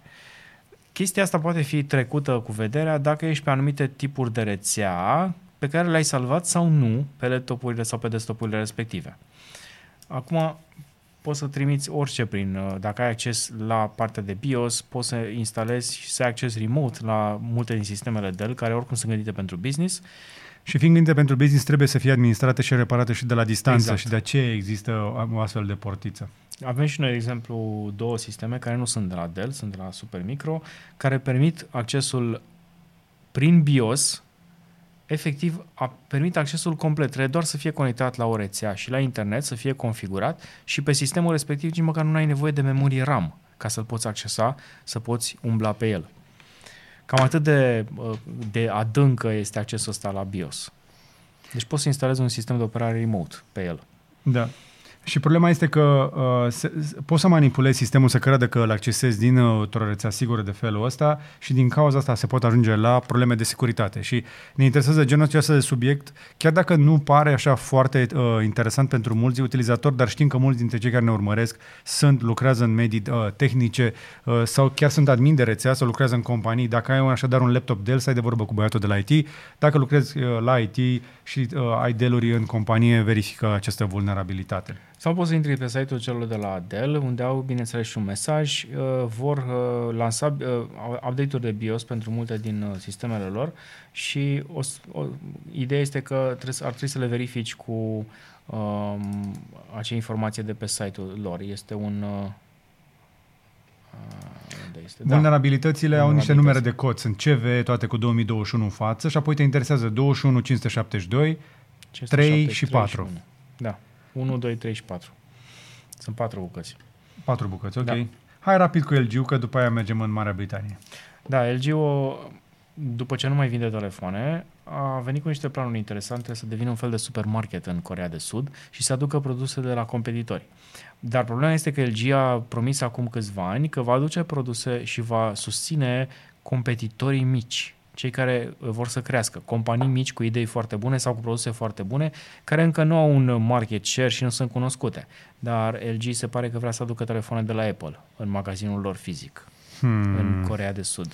Și oare o să o facă pentru marja de trei până la cinci la sută sau pentru a vinde accesorii cu marjă de cincizeci la sută? Pam, pam. Iată, deci cum faci să supraviețuiești într-o lume în care ăștia mari deja și-au cam împărțit supremația? Pentru că Apple nu dă comisioane celor care îi revând produsele decât mărunțiși. Banii da. adevărați se fac la alte servicii uh, și accesorii. Cabluri de, de business, de dacă vrei să lucrezi cu ei, e treaba ta. Cabluri de douăzeci de dolari, încărcătoare de cincizeci, lucruri de genul ăsta. Exact. Bun, am trecut rapid peste știrea asta, dar hai să vă spunem una care s-ar putea să vă intereseze în mod special, pentru că cea mai mare comunitate de români din diaspora în momentul acesta este în... Marea Britanie. Și dacă sunt în Marea Britanie, cel mai probabil o să intereseze că revine roaming-ul în ianuarie. Ceea ce înseamnă că vor prospera iarăși magazinele și companiile care vând cartele prepaid de date, vor apărea din nou probabil internet cafeurile sau vor reînflori, pentru că mai există câteva în Marea Britanie. Oamenii o să... Ne întoarcem cumva în trecut, știi? Adică în loc să mai vorbești la telefon cu prietenii și cu familia, o să te duci la internet cafe să stai cu ora ca să poți să faci un video chat, că te costă prea mult. Până una alta, E E, care este unul dintre operatorii mari de acolo, sau cel puțin unul care crește cel, foarte repede din ce am observat eu, va taxa câte două lire pe zi utilizatorii care pleacă în vacanță în patruzeci și șapte de destinații europene din ianuarie două mii douăzeci și doi. E, face parte din grupul B T, care este, vă spuneam, una dintre cele mai mari, da? Dar deocamdată B T spune că nu ar vrea să introducă roaming, însă eu cred că vor face toți chestia asta. Testează cu E, care e un pic mai micuț și crește și așa mai departe. Și este, nu este dezamăgitor, este, este tragic. Pentru că roamingul va tăia apetitul, cheful și conect, de a se conecta foarte, multe, foarte mulți oameni cu produse și servicii într-o piață comună cum este Uniunea Europeană. Este mare păcat. E trist și e stupid. Mi se pare stupid. Înțeleg. Marea Britanie și a, o parte din Marea Britanie a vrut să iasă din Europa și să... Na. De-aia s-a întâmplat Brexit-ul. Am înțeles da. produse, am înțeles servicii, dar ajungem la aceeași chestie. Internetul n-ar trebui să fie un serviciu opțional, ar trebui să fie o chestie universală. Un serviciu de utilitate publică, cum e apa. Exact, să o folosești indiferent de unde te-ai afla. Să o poți folosi cu cele mai mici costuri posibile, dacă se poate zero. Uh, și compania O doi, care este și ea destul de mare, a zis că vrea să reintroducă un fel de taxare de roaming, dar vor pune un fel de limitare la douăzeci și cinci de giga, că ăla e fair use. Bă, douăzeci și cinci de giga... De anul ăsta nu mai sunt douăzeci și cinci de giga de anul trecut. Și douăzeci și cinci de giga... cinci G. Pentru că dacă ai cinci G, o să descoperi cât de repede se pot duce niște giga. Ca să-ți monitorizezi copilul de la distanță pe o cameră Nest, o să-ți mănânce în câteva ore, spre exemplu, un giga. Da? Dacă vrei să monitorizezi cățelul sau casa de la distanță, dacă vrei, nu știu, dacă vrei să faci chestii online, chestia asta consumă foarte mult internet dacă vrei să vezi în Full H D semnalul ăla. Da. Și hai să o spunem pe șleau, n-au niciun motiv să facă lucrul ăsta. Bă, dar insist, nu au niciun motiv economic să introducă roamingul, nimeni nu mai are niciun motiv serios să introducă roamingul nicăieri pe planetă. De ce? Avem atât de multe trunchiuri de fibră optică care traversează oceane și continente, încât nu avem noi trafic cât pot duce alea. Și toți operatorii au introdus switch-uri și uh, backbone-uri din ce în ce mai mari uh, și ar trebui să fie capabili să preia și mai mult trafic, să ofere trafic nelimitat oricui, pentru că doar așa îți ții un om pe rețeaua ta. Eu n-am plecat nicăieri. N-am fost plecat nicăieri, am fost acasă sau la birou. Și? Am treisprezece giga luați doar din, uh, din patru G. Și pe Wi-Fi cât ai? o sută nouăsprezece giga. Luna asta. De pe unu pe douăzeci și cinci. Exact. Deci toți ne bazăm când suntem acasă pe Wi-Fi. Când plecăm în vacanță ar trebui să nu trebuiască să ne bazăm pe un alt Wi-Fi de undeva, pentru că asta ne expune la vulnerabilitate. Cele mai multe locuri unde ne ducem în afara casei și biroului și intrăm pe Wi-Fi sunt vulnerabile. Și companiile astea de, care oricum ne taxează foarte mulți bani pentru tot mai puțină voce și tot mai puține S M S-uri și uh, le-a mai rămas doar internetul de monetizat, ar trebui cumva reglementate în toate țările. Ar da. trebui ca uh, guvernele, țările, parlamentele să vină și să spună gata, de aici înainte internetul este serviciu de utilitate publică. Și atunci se reglementează într-un fel, așa cum reglementăm inclusiv prețurile la gaze și la apă. Și există o soluție. Nu trebuie neapărat să ai, ok, nu trebuie să ai cinci G gratis. Înțeleg, pentru că există investiții, există multe discuții da. pe tema asta, dar trebuie să ai acces la internet nelimitat, cu o viteză minimă să-ți poată permite să te informezi și să comunici. Exact. Nelimitat. Exact. Un, un acces minim universal. Că e ca și cum, adică nu mai e chestia cu minute și S M S-uri, nu le mai cumperi, nu mai ocupi un canal direct ca să uh, comunici cu altcineva prin operator, ci pur și simplu tu ești, te-ai conectat la rețea și te poți conecta de oriunde la rețea pentru că banda există oricum pentru toată lumea. Da. Aici e, e da. Da, ne-am pornit. Dar cred că, cred că ne înțelegeți și cred că sunteți în asentimentul nostru că în momentul ăsta, dacă știm că tehnologia patru G este matură, este amortizată, își scoate banii, bă, lăsați-ne pe patru G cu limită de viteză. Uite, în Thailanda așa se întâmplă. Da. În Thailanda îți dă pachete de date cu viteză maximă. E un pic cam restrictiv și destul de scump, dar sunt de acord să-mi pui o limită de viteză, dar să-mi dai acces nelimitat. Exact. Păi, aia era singura modalitate prin care puteai să taxezi la un moment dat internetul. Așa era pe vremuri. Aveam limită de viteză. Aveai dial-up-ul care avea, da. avea, venea după aia coaxialul și fibra. Sunt limite de viteză. Tehnologice. Da. Și acum, nu când nu există limita de viteză, ce facem? Ne întoarcem înapoi la uh, varianta veche de taxare, la acces. Adică, serios acum, mi se pare o idioțenie să mă oblige în două mii douăzeci și unu două mii douăzeci și doi să mă uit la câți giga am consumat. Este, este o chestie atât de tâmpită și de veche încât arată lipsă totală de orice fel de, de imaginație, de gândire către viitor. Și, din nou, înjurăm E E, B T și O doi din Marea Britanie ca să priceapă și iepele de la noi. Am bătut șaua aia britanică, se priceapă și cei de la noi. Hai să facem cumva să scăpăm o dată de chestia asta cu giga. Da, mișto cu șaizeci de mii de mega reclame, o sută de mii de mega. Mai, mai avem reclame alea cu o sută de mii de mega, Radu, prin oraș? Uh, mai sunt, nu? Nu m-am uitat, sincer. Da.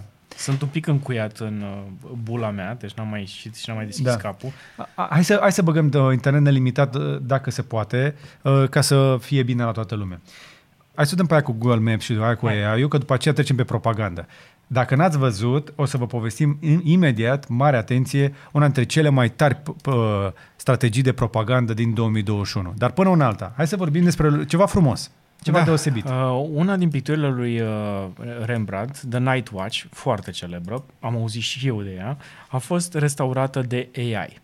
Uh, Chestia cu această pictură e că la un moment dat a fost, uite, în o mie șase sute patruzeci și doi a fost creată, în o mie șapte sute cincisprezece a fost tăiată pe laterală ca să intre între două uși în Amsterdam City Hall. Și de atunci lipseau o bucățică din stânga, da, din stânga ei mi se pare, dar și un pic din dreapta, cu niște oameni.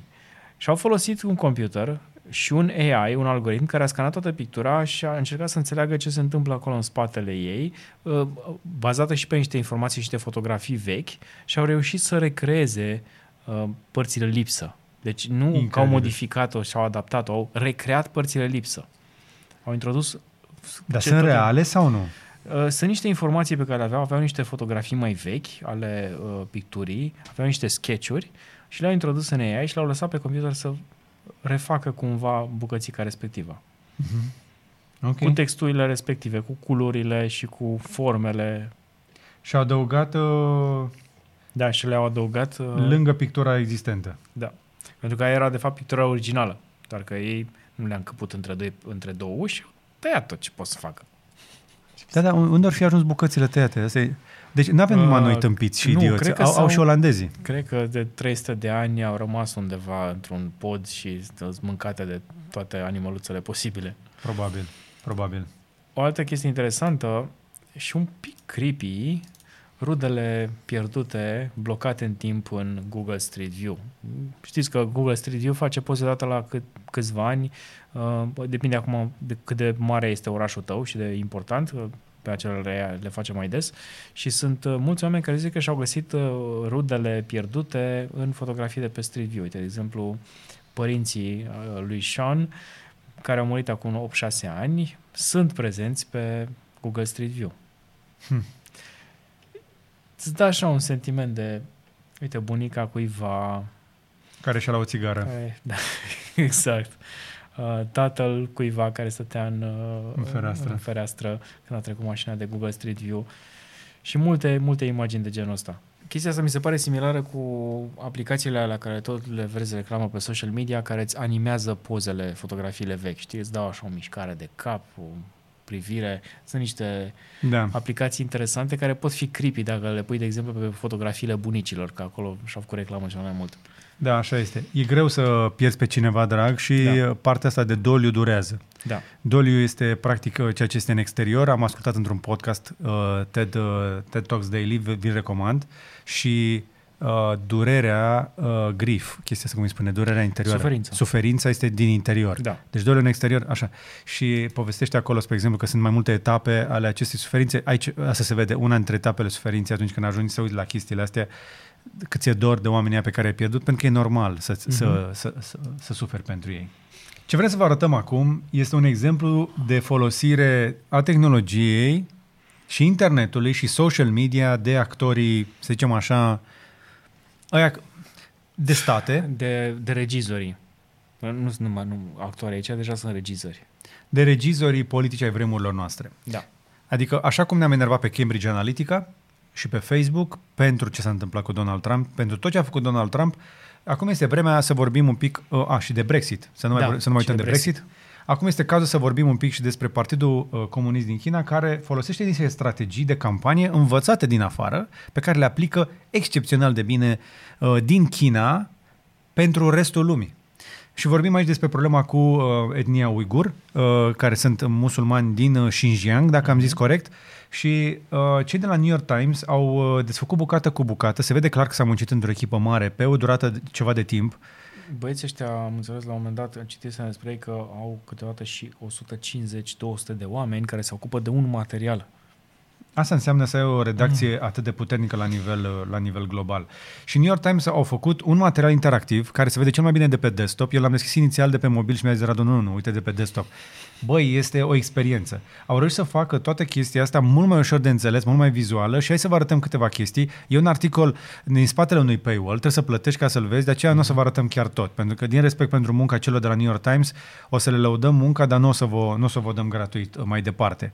Uh, Ei vorbesc despre o serie de trei mii de clipuri care par a fi făcute de tot felul de privați, de tot de, de particulari, să zicem așa, de cetățeni din regiunea respectivă, toți de etnie uigur, da. care toți spun cam același lucru. că suntem liberi și suntem fericiți aici și că ce are Mike Pompeo cu noi, că noi suntem în regulă. Practic, toată lumea vor, vine, spune o variație a aceluiași speech.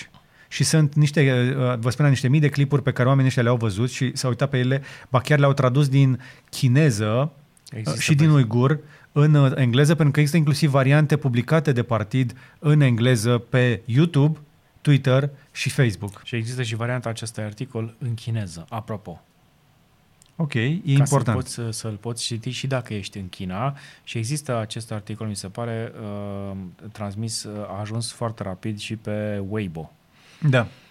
Deci toată chestia asta cu noi suntem foarte liberi aici este o chestie absolut de propagandă. Și la prima vedere o să zici, bă, ok, hai să zicem că americanii au ceva cu chinezii, dar investigația merge mai departe și există inclusiv în articol exemple de oameni tineri care au fost puși la cameră. Apropo, toată producția arată așa foarte personală, de aceea mulți oameni sunt filmați de pe trepied. Da. Deci s-a, s-a cam muncit aici. Sau când țin uh, camera așa, ca și cum ar ține telefonul, se vede clar că nu țin mâna așa, țin mâna așa, deci o țin sub un deselere de multe ori. Exact. Și uh, a, oamenii ăștia toți au auzit de Mike Pompeo, toți știu cine este Mike Pompeo și toată lumea îl înjură pe Mike Pompeo că ce are el cu oamenii liberi uh, de etnie uigur, da? Că, și textele sunt foarte similare. Cred că v-ați cam prins care este faza, dar ce m-a frapat pe mine, spre exemplu, uh, că aceste clipuri, de cele mai multe ori, nu sunt publicate în China, sunt făcute de acești chinezi care apoi le publică pe tot felul de platforme internaționale la care oricum nu prea au acces local. Exact. Pentru că China nu dă voie Twitter, Facebook să facă social media acolo ca să nu promoveze idei politice, dar ei folosesc aceste platforme în afara Chinei pentru a transporta idei, idei politice. politice. Pro, propagandă, da? Și acum, ne uităm la toate chestiile astea. Uite, poți să scrollezi ca să vezi cât de multe au fost pe câte multe platforme. Uh, și multe interese sunt și pe YouTube. Dacă te-a pus să le cauți, o să le găsești. Și culmea este că o mare parte din aceste uh, materiale sunt postate automat de către un software. Și cum ne-am dat seama de chestia asta, cum și-au dat seama și cei, mai ales cei de la New York Times care au făcut investigația, au unele scăpări. Da. Practic munca s-a făcut un pic pe modelul vechi chinezesc, când se făcea prost, acum se face foarte bine. Uh, dar, uite, spre exemplu, uh, sunt tot felul de clipuri care uh, sunt postate pe același calapod, au greșeli similare sau au caractere uh, care dau de gold o, o chestie din spate. Și nu doar Mike Pompeo a fost luat la țintă, inclusiv H and M. H and M care iar și-a vorbit despre faptul că nu mai vrea să ia bumbac uh, de la muncitori uh, obligați să muncească în zona respectivă.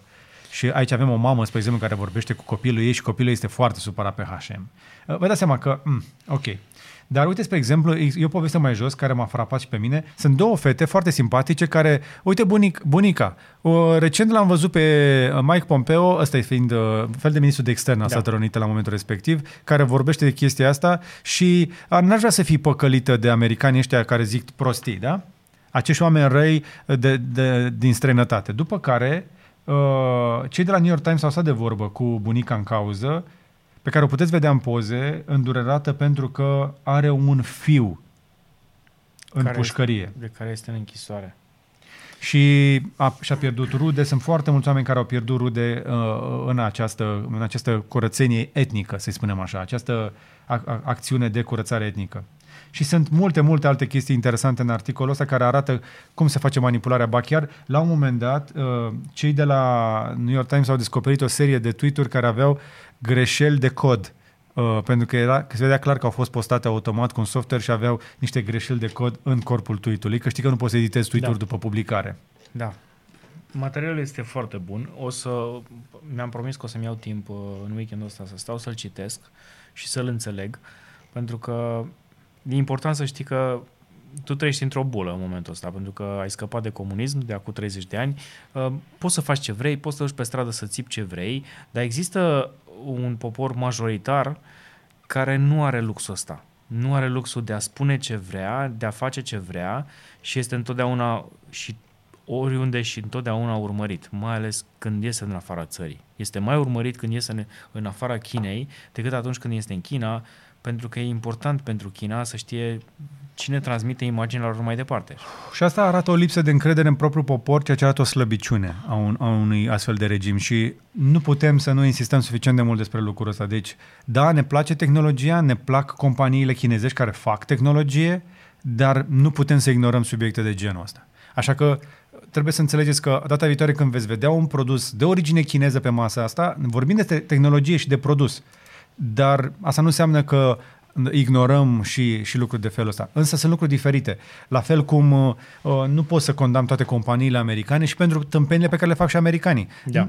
Da? La fel cum uh, nu pot să condamni uh, nu știu, o companie britanică pentru Brexit. Corect. Da? Fiecare trebuie să asume responsabilitatea pentru, pentru ceea ce face uh, și în cazul ăsta uh, sunt convins că am, am intrat pe monitorizarea de la ambasada Chinei, sunt convins că chestia asta o să ajungă unde trebuie. Aveam planul să ne ducem pe acolo, sper să ne mai dea viză, că ultima oară ne-a dat viză foarte greu. E realitatea despre care dacă nu vorbești nu înseamnă că va trece de la sine. Nu poți să ignori lucruri exact. De genul ăsta. Și trebuie să ne asumăm faptul că cu, și cu riscurile de rigoare trebuie să vă spunem adevărul, pentru că dacă nu spunem adevărul și lăsăm pe altcineva, nu se va rezolva. O să vă lăsăm linkul acestui articol în descriere, acolo lângă timecode, și o să vă mai las linkul și un către alte două clipuri făcute tot, cred că tot ce, cei de la New York Times sau de la Bloomberg, de, legate de partea de economie și despre companiile de tehnologie, despre Alibaba, despre ce se întâmplă acum cu Jack Ma și despre cum China își schimbă puțin strategia pe care avea acum câțiva ani de zile că va cuceri lumea cu tehnologie. Da. Sunt niște chestii care se schimbă acolo, mai ales că se pregătește de Jocurile Olimpice, cumpără foarte multe materiale, sunt niște chestii legate de producția lor industrială care sunt uimitoare. Adică China este o țară făcută din oameni. Oamenii da. Aia sunt importanți, da? Deci am, am tot dragul pentru toți chinezii pe care i-am cunoscut. Când am fost acolo îmi place stilul de viață, îmi place mâncarea, îmi plac foarte multe chestii. Dar trăim într-o lume conectată în care lucrurile rele atrag alte lucruri rele și atunci trebuie să vorbim despre chestia asta. Dacă nu ai abonament făcut și dacă n-ai accesat prea mult New York Times, mi se pare că ai două articole gratis pe lună, mi se pare. Dacă vă punem da. Linkul ăsta și n-ați mai accesat altceva, o să-l puteți vedea integral. Dacă nu da? Este cât? Este doi virgulă cincizeci pe săptămână. Da, dar na, cincizeci de cenți pe, pe săptămână pentru un abonament, să mai facem încă un abonament, poate oamenii vor să-și țină banii corect, sub control. Corect. Deci dacă ești la prima accesare pe New York Times, clipul, articolul pe care o să-l vezi va fi gratuit și te încurajăm să-l vezi. Hai să ne ducem repede un pic și în spațiu. NASA, elicopterul de la NASA, cel pe care l-au trimis pe Marte, au, a zburat deja de opt ori și a trimis o mulțime de poze care arată foarte, foarte interesant. Da. E spectaculos să vezi fotografii, color de pe altă planetă. De pe altă planetă. O planetă foarte departe.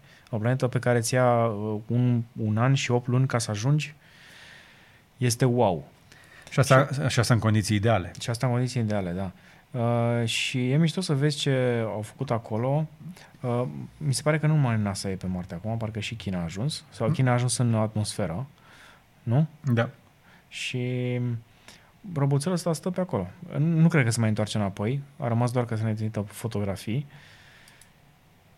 Și toate sunt spectaculoase. Adică pare așa o chestie ireală. Pare foarte pământeană, adică e un, un deșert. Zilele trecute am văzut inclusiv vânt de pe Marte. Un vânt care ridicase niște praf. Arată destul de pământean așa. Și da. Chestia asta ne arată cum o să arate și planeta noastră după ce o să o secăm de resurse. Era acolo. Era la fel. La... Dacă vreți să vedeți cum o să arate Bărăganul... O să fie și acolo un elicopter care o să vadă dacă mai este radiație sau nu. Mm-hmm. Nu? Da. Acum... A- Ne trebuie, trebuie să învățăm repede despre spațiu pentru că suntem într-o cursă contra cronometru în permanență pentru viață. Dacă ne place viața, trebuie să facem cumva să îi dăm vieții mai multe șanse, pentru că un asteroid sau așa, alte probleme, schimbare climatică ne va pune în pericol. De-aia ne uităm gură cască atunci când reușim noi, umanitatea, să trimitem roboți pe alte planete și de-aia e nevoie inclusiv de iată de China pentru așa ceva, pentru că și chinezii fac lucruri. Ba chiar, mi se pare că zilele trecute au trimis primii astronauți pe prima lor stație spațială Uh, pentru că li s-a refuzat accesul pe stația spațială internațională și atunci și-au făcut-o pe-a lor. Mi se pare corect, nu? Poți să vin cu mașina ta să mă ieși pe mine? Nu. Păi da, da, stația spațială, Bine, inter... in... stația spațială îi se zice internațională, I S S. Îi se spune internațională, dar a fost și China o perioadă destul de lungă pe stația spațială, dar nu se mai înțelege cu Statele Unite și cu stația spațială internațională este făcută de Statele Unite împreună, împreună cu, cu niște țări, cu niște țări cu care se înțelege foarte bine momentan Statele Unite. Marea Britanie, Japonia, Germania. Canada, Germania. Bun. Ok. Deci, regizorii uh, uh, politici. Da. Uh, regizorii politici. Interesant. Ok. Uh, mai multe despre spațiu sunt convins că, dacă, cred că dacă, mă, dacă îi spui uh, uh, Andrei? lui Andrei da, uh, da, uh, spațiu și el face cum? Da. Uh, îl, avem, uh, îl avem pe Andrei, care este super pasionat uh, de spațiu și vă încurajez să vedeți uh, și postările de pe social media de la noi, de pe Cavaleria, care uh, urmăresc îndeaproape uh, viețuitoarele astea fără suflet uh, numite roboți de pe alte planete. Um, în altă știri, hai să trecem un pic la zona de auto cu cel mai frumos Ferrari pe care l-am văzut vreodată. Cel puțin din punctul meu de vedere. Te pot contrazice, da. Ce, din punctul meu de vedere. A, așa, mai hai. E Testarossa, știu, mai avem alte nostalgii, că noi am trecut de treizeci și ceva de ani, deci am prins momentul ăla, dar ăsta e chiar frumos. Seamănă cu un Corvette plus McLaren, au avut un copil pe care l-au botezat uh, cei de la Ferrari, știi? Că ceva da. de genul ăsta. Uh, și am zis să schimbăm un pic repertoriul, oricum o să vorbim și de mașini electrice, mașina asta are nouă sute de cai putere. Da, da, dintr-un motor opt sute nouă benzină V șase și încă unul electric. Exact. opt sute nouăsprezece. Asta e frumusețea ei, pentru că au băgat și un motor electric. E prima oară, cred că e prima de la Ferrari care are o combinație în asta hibridă. Nu, nu mai există la Ferrari, dar na, acolo e o altă poveste. Um, dar da, poți să, poți să mergi silențios cu acest Ferrari douăzeci și cinci de kilometri prin oraș. Ve, da. Și asta au schimbat pentru că și-au dat seama că pot obține mai multă putere decât vechiul V opt pe care l-aveau montate pe seria asta de mașini. Da. Drăguț! Da, eu abia aștept. Uh, pentru că ceea ce știu în materie de design și sportivitate cei de la Ferrari este imbatabil și sunt convins că cu niște motoare electrice pot face minuni. Pot yes. face minuni tehnologice. Yes. Despre trenul de rulare și alte asemenea sunt convins că mai putem povesti. Am vrut doar să o bifăm rapid aici ca să o vedeți. Apropo, prețurile țintite pentru acest model sunt undeva la două sute cincizeci de mii. Sunt ceva mai pământene, că la Ferrari sărea de milion mult. Da. Bine, nu o să fie un hipercar, nu o să fie o chestie și nu o să fie o chestie super exclusivă. Adică o vei putea cumpăra, cred că și dacă n-ai șase Ferrari-uri deja în portofoliu. Nu? Da, cu două sute șaizeci și nouă de mii de euro uh, deja începe să devină interesantă pentru mulți români, că am văzut că avem uh, niște mii de milionari în România. Mii de milionari? Avem mii de milionari în România, am văzut uh, lei sau în, euro? în euro. În mm. euro, în euro. Vezi? Uh-huh. Um, o mașină care este, se pare, foarte populară la noi, văd foarte multe pe stradă. Păi se fac, Probabil, la, se fac la noi și de aia. Da, am văzut, am văzut după ce am văzut foarte multe pe stradă, după ce am văzut trenul ăla la un moment dat, care trecea cu foarte multe Ford Puma. Exact. Și acest este Gold Edition mi se pare foarte simpatică. Mie, mie personal, ca și design, nu-mi place Ford Puma cum arată. Mi-ar plăcea să se facă la noi și varianta este, pentru că, na, e, e chestie făcută social, așa, uh, pe Facebook, dar deocamdată o să vedeți în clipul nostru despre uh, Ford uh, Mustang, de fapt. Ford nu se poate lă- lămuri da. până la urmă. I-au zis Mustang Mach-E, dar de fapt scrie și Ford pe aici, pe acolo, în sistemul de infotainment și pe parbrisus. Uh, Mach-E, spre exemplu, dacă te duci pe site-ul Ford, nu poți obține nici măcar termen estimat de livrare. Uh, și asta facem un teaser acum pentru filmarea cu Ford Mach-E pe care o vom publica în curând. Uh, am filmat zilele trecute, vă spuneam, mașina și abia așteptăm să vă arătăm. Mașina full electrică, foarte faină. O găsești la modele.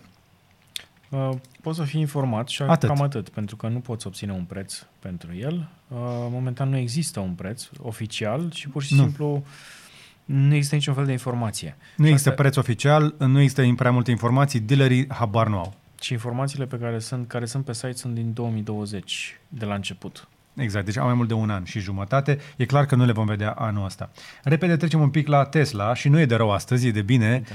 Vezi? Și, asta, și nu scrie nicăieri chestia asta. Avem prețul informativ, dar scrie aici că este disponibil începând cu anul două mii douăzeci. E, e foarte vechi. Deci textul e din uh, e două mii nouăsprezece. Deci da. are doi ani deja. Ok, hai să vorbim repede despre Tesla, care confirmă că va deschide sta- rețeaua Supercharger și către alți uh, producători anul viitor. Și de ce? Care este știrea din spate? Știi? Te las pe tine. E foarte simpatică treaba da. asta. Uh, rețeaua de Supercharger este un avantaj competitiv major pentru Tesla. Pentru că foarte mulți oameni care și-au mașină electrică o să-și o ia de la Tesla, pentru că, hei, am unde să o încarc. Și acum chiar ai, dacă stai în, în zona de nord, sectorul unu, ai Supercharger la promenada și merge foarte și bine. Și o să ai la Ploiești?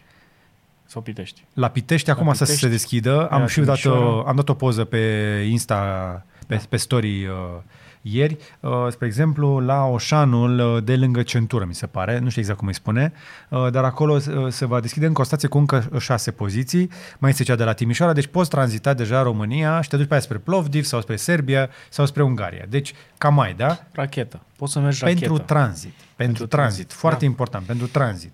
Dar chiar oamenii care stau prin zona asta își pot încărca mașinile și pentru navetă. Că să, deja mă, că văd pe aplicație, uite și acum dacă intru, spre exemplu... Sunt sigur că sunt una, două mașini, cel puțin aici în promenada. În weekend sunt și patru, cinci. Nice! Ceea ce nu e rău deloc. Ia să vedem. Da, și ți apare și în aplicație, e foarte simplu să găsești, nu trebuie să-ți faci rezervare cu altă aplicație. Deci în momentul ăsta, la Supercharger, sunt ocupate două poziții din șase.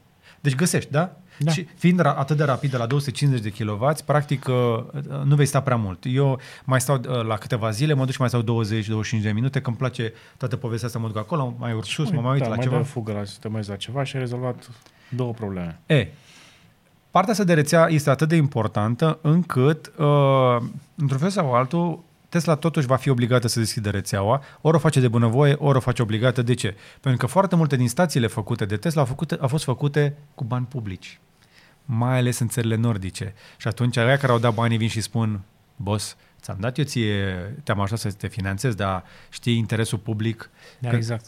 Când stația aia stă, n-ar fi mai bine să mai încarce și alte mașini, că uite, mai sunt și alții pe aici. Stai, stai un pic, adică cum, cum ar fi? Bun, vreau să mă luam încărcare la Supercharger de Tesla, dar nu pot. Păi, dar eu am dat bani pentru asta. Adică din taxele exact. mele au fost făcute.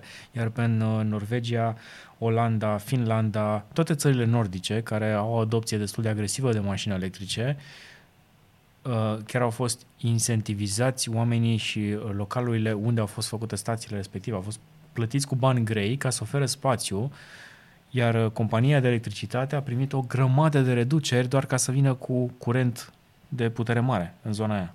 Exact. Sunt convins că, spre exemplu, aș, aș fi tare curios să aflu, poate e cineva dintre voi care știe mai multe insight-uri, dar sunt tare curios care este aranjamentul, spre exemplu, de la Promenada sau de la Pitești sau de la Timișoara cu hotelul. Adică e interesant să afli, ok, sunt convins că Tesla cel mai probabil că nu plătește locurile de parcare.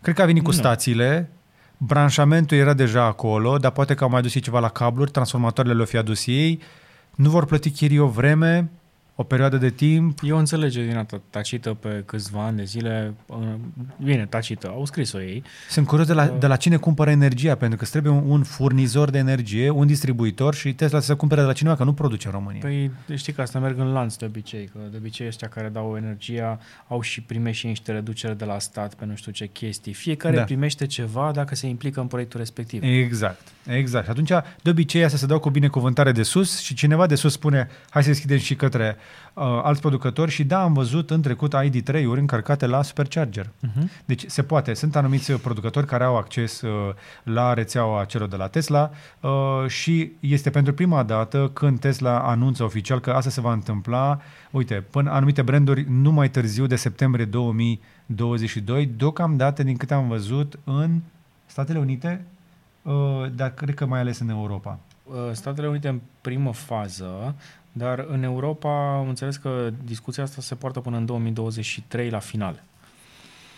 Nu scrie în articolul ăsta, găsisem în altă parte, dar acum depinde de cât de bine se înțelege Tesla cu ceilalți producători de auto.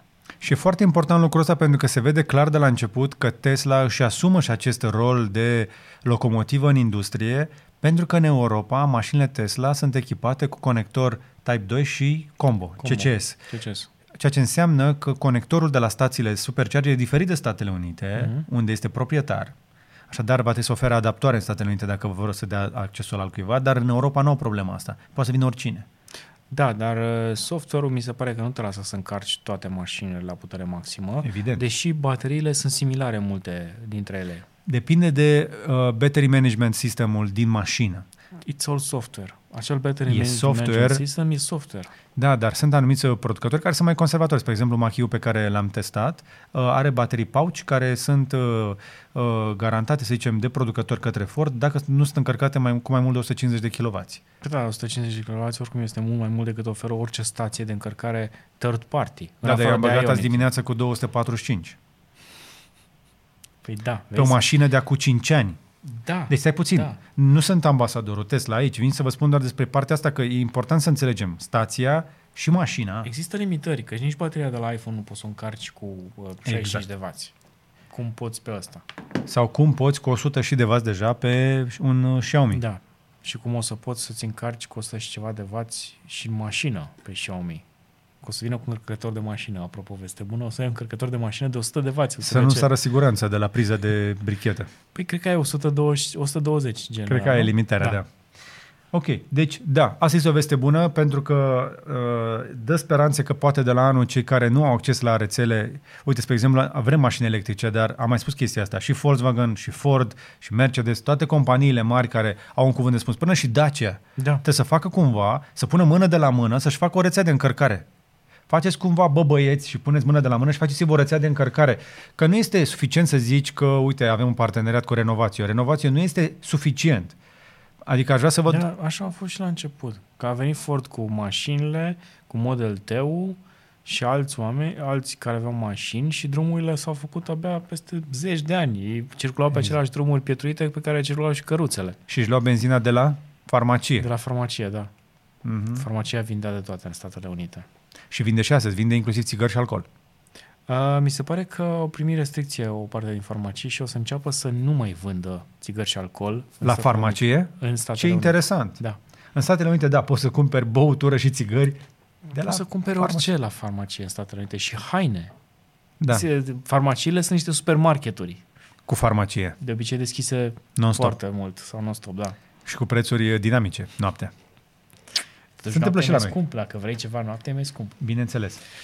Bun. Ne apropiem de final? Hai, ne apropiem de final. Ce mai, hai să mai uh, vorbim un pic despre cripto, nu? Cripto, da. Uh, avem o, o revenire mai pe arătăm, piață de câteva zile. Mai arătăm graficul, că arată frumușel pentru unul. Azi arată ok, dar R T H-ul nu, parcă nu mai vrea să dea brânci peste două mii.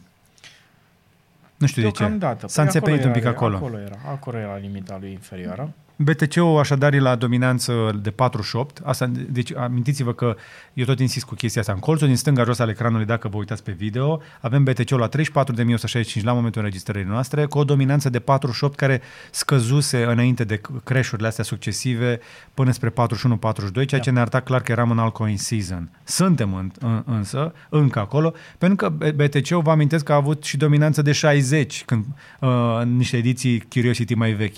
Deci încă, încă, mai există, încă, încă mai există profit în piața asta de cripto pe alt, uh, altcoin. Uite, spre exemplu, Doge are o zi foarte verde. Da, da, la zero virgulă douăzeci și șase, adică de la zero virgulă opt la da. zero virgulă doi, da. E verde, da. Deci piața este sideways, cum se zice, stânga-dreapta, face stânga-dreapta și este o perioadă foarte volatilă, dar pe termen lung, pe termen lung facem zoom out, ne uităm la grafice. Da, nu, I C P-ul e în păpușoi. S-a, s-a dus în cap rău de tot. Da, mă bucur că n-am cumpărat ieri. A făcut în FOMO pe el. Apropo de FOMO și de alte cuvinte din astea, Andrei Brătucu a da, făcut pe canalul da, Crypto Vineri uh, articolul de Dex uh, Kryptonian și a început cu primele cuvinte. Vă încurajez să vedeți acolo ca să înțelegeți mai bine. He FOMO'd in. Toate lucrurile astea. Foarte, foarte fain. Uite, pe canalul Dicționarul Explicativ al Limbii Criptoniene. Foarte bine primit și foarte fain făcut, o energie mm-hmm. foarte bună, Andrei, în ultima vreme. Este așa pe un vibe, yes. uh, un vibe foarte fain. Și sunt și împărțite frumos pe capitole, ia uite. Are doar două Tot dislike-uri și trei sute nouăzeci de like-uri din o mie șapte sute de vizualizări. Hodl, I C O, I O, I D O, S T O, uh, Checks, Dex, Checks, Dex și Outro. Da. Outro este... Avem o listă cu zeci de cuvinte de genul ăsta pe care o să le mai facem. O să fac și eu unele din ele. Cred că o să ne distrăm.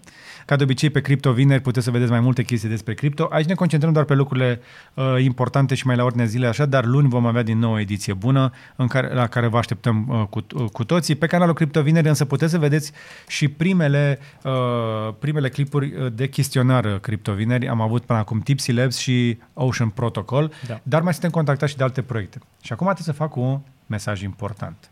În, dar vă spun înainte de Crypto punct com și după aia vă dau mesajul ăsta ca să nu vă tai cheful. Okay. Uh, Let's go. Repede cu Crypto punct com, pentru că avem câteva update-uri de la ei. În momentul acesta, Crypto punct com Pay acceptă B T C din orice fel de portofel, dacă vrei să adaugi acolo, uh, și poți să-ți cheltuiești B T C-ul dacă vrei să faci cumpărături în această perioadă uh, și poți să dai transfer către oricine, deci, uh, sau la orice fel de comerciant. Poți plăti așadar direct cu cripto, ceea ce este o chestie foarte bună. Poți să-ți faci recurring buy, e o perioadă foarte bună să acumulezi, dacă faci acumulare, adică dacă faci ce am mai spus noi, D C A, Dollar da. Cost Averaging, ei, dacă cumperi în fiecare, uh, cumperi constant, uh, nu doar la B T C, acum au extins acest recurring buy, adică cumpărare tot la o săptămână, două sau o lună, pentru Chilismatic, Maker și Solana în aplicația Crypto punct com, așadar le poți automatiza pentru cumpărături, vă spuneam, săptămânal, la două săptămâni sau lunar. Și uh, exchange-ul începe să se dezvolte. Uh, uh, de asemenea, a, mare atenție, nu este disponibil în China, Hong Kong și Statele Unite. Știu că avem oameni care ne urmăresc și din Statele Unite. Uh, dar poți să depozitezi C R O dacă ai deja și să farmezi B T C uh, și au tot felul de activități din asta pe uh, chestia care se numește Supercharger. Uh, exchange-ul merge din ce în ce mai bine. Poți să tranzacționezi cu uh, spread-uri destul de mici și cu comisioane mai mici decât în aplicație. Poți muți bani ușor din aplicația Crypto punct com către exchange și înapoi și au un DeFi Wallet care iar funcționează foarte bine. Au adăugat optzeci de tokenuri noi uh, și se integrează inclusiv cu one inch, cu Dex. Cu one inch, cu Dex-ul? Da.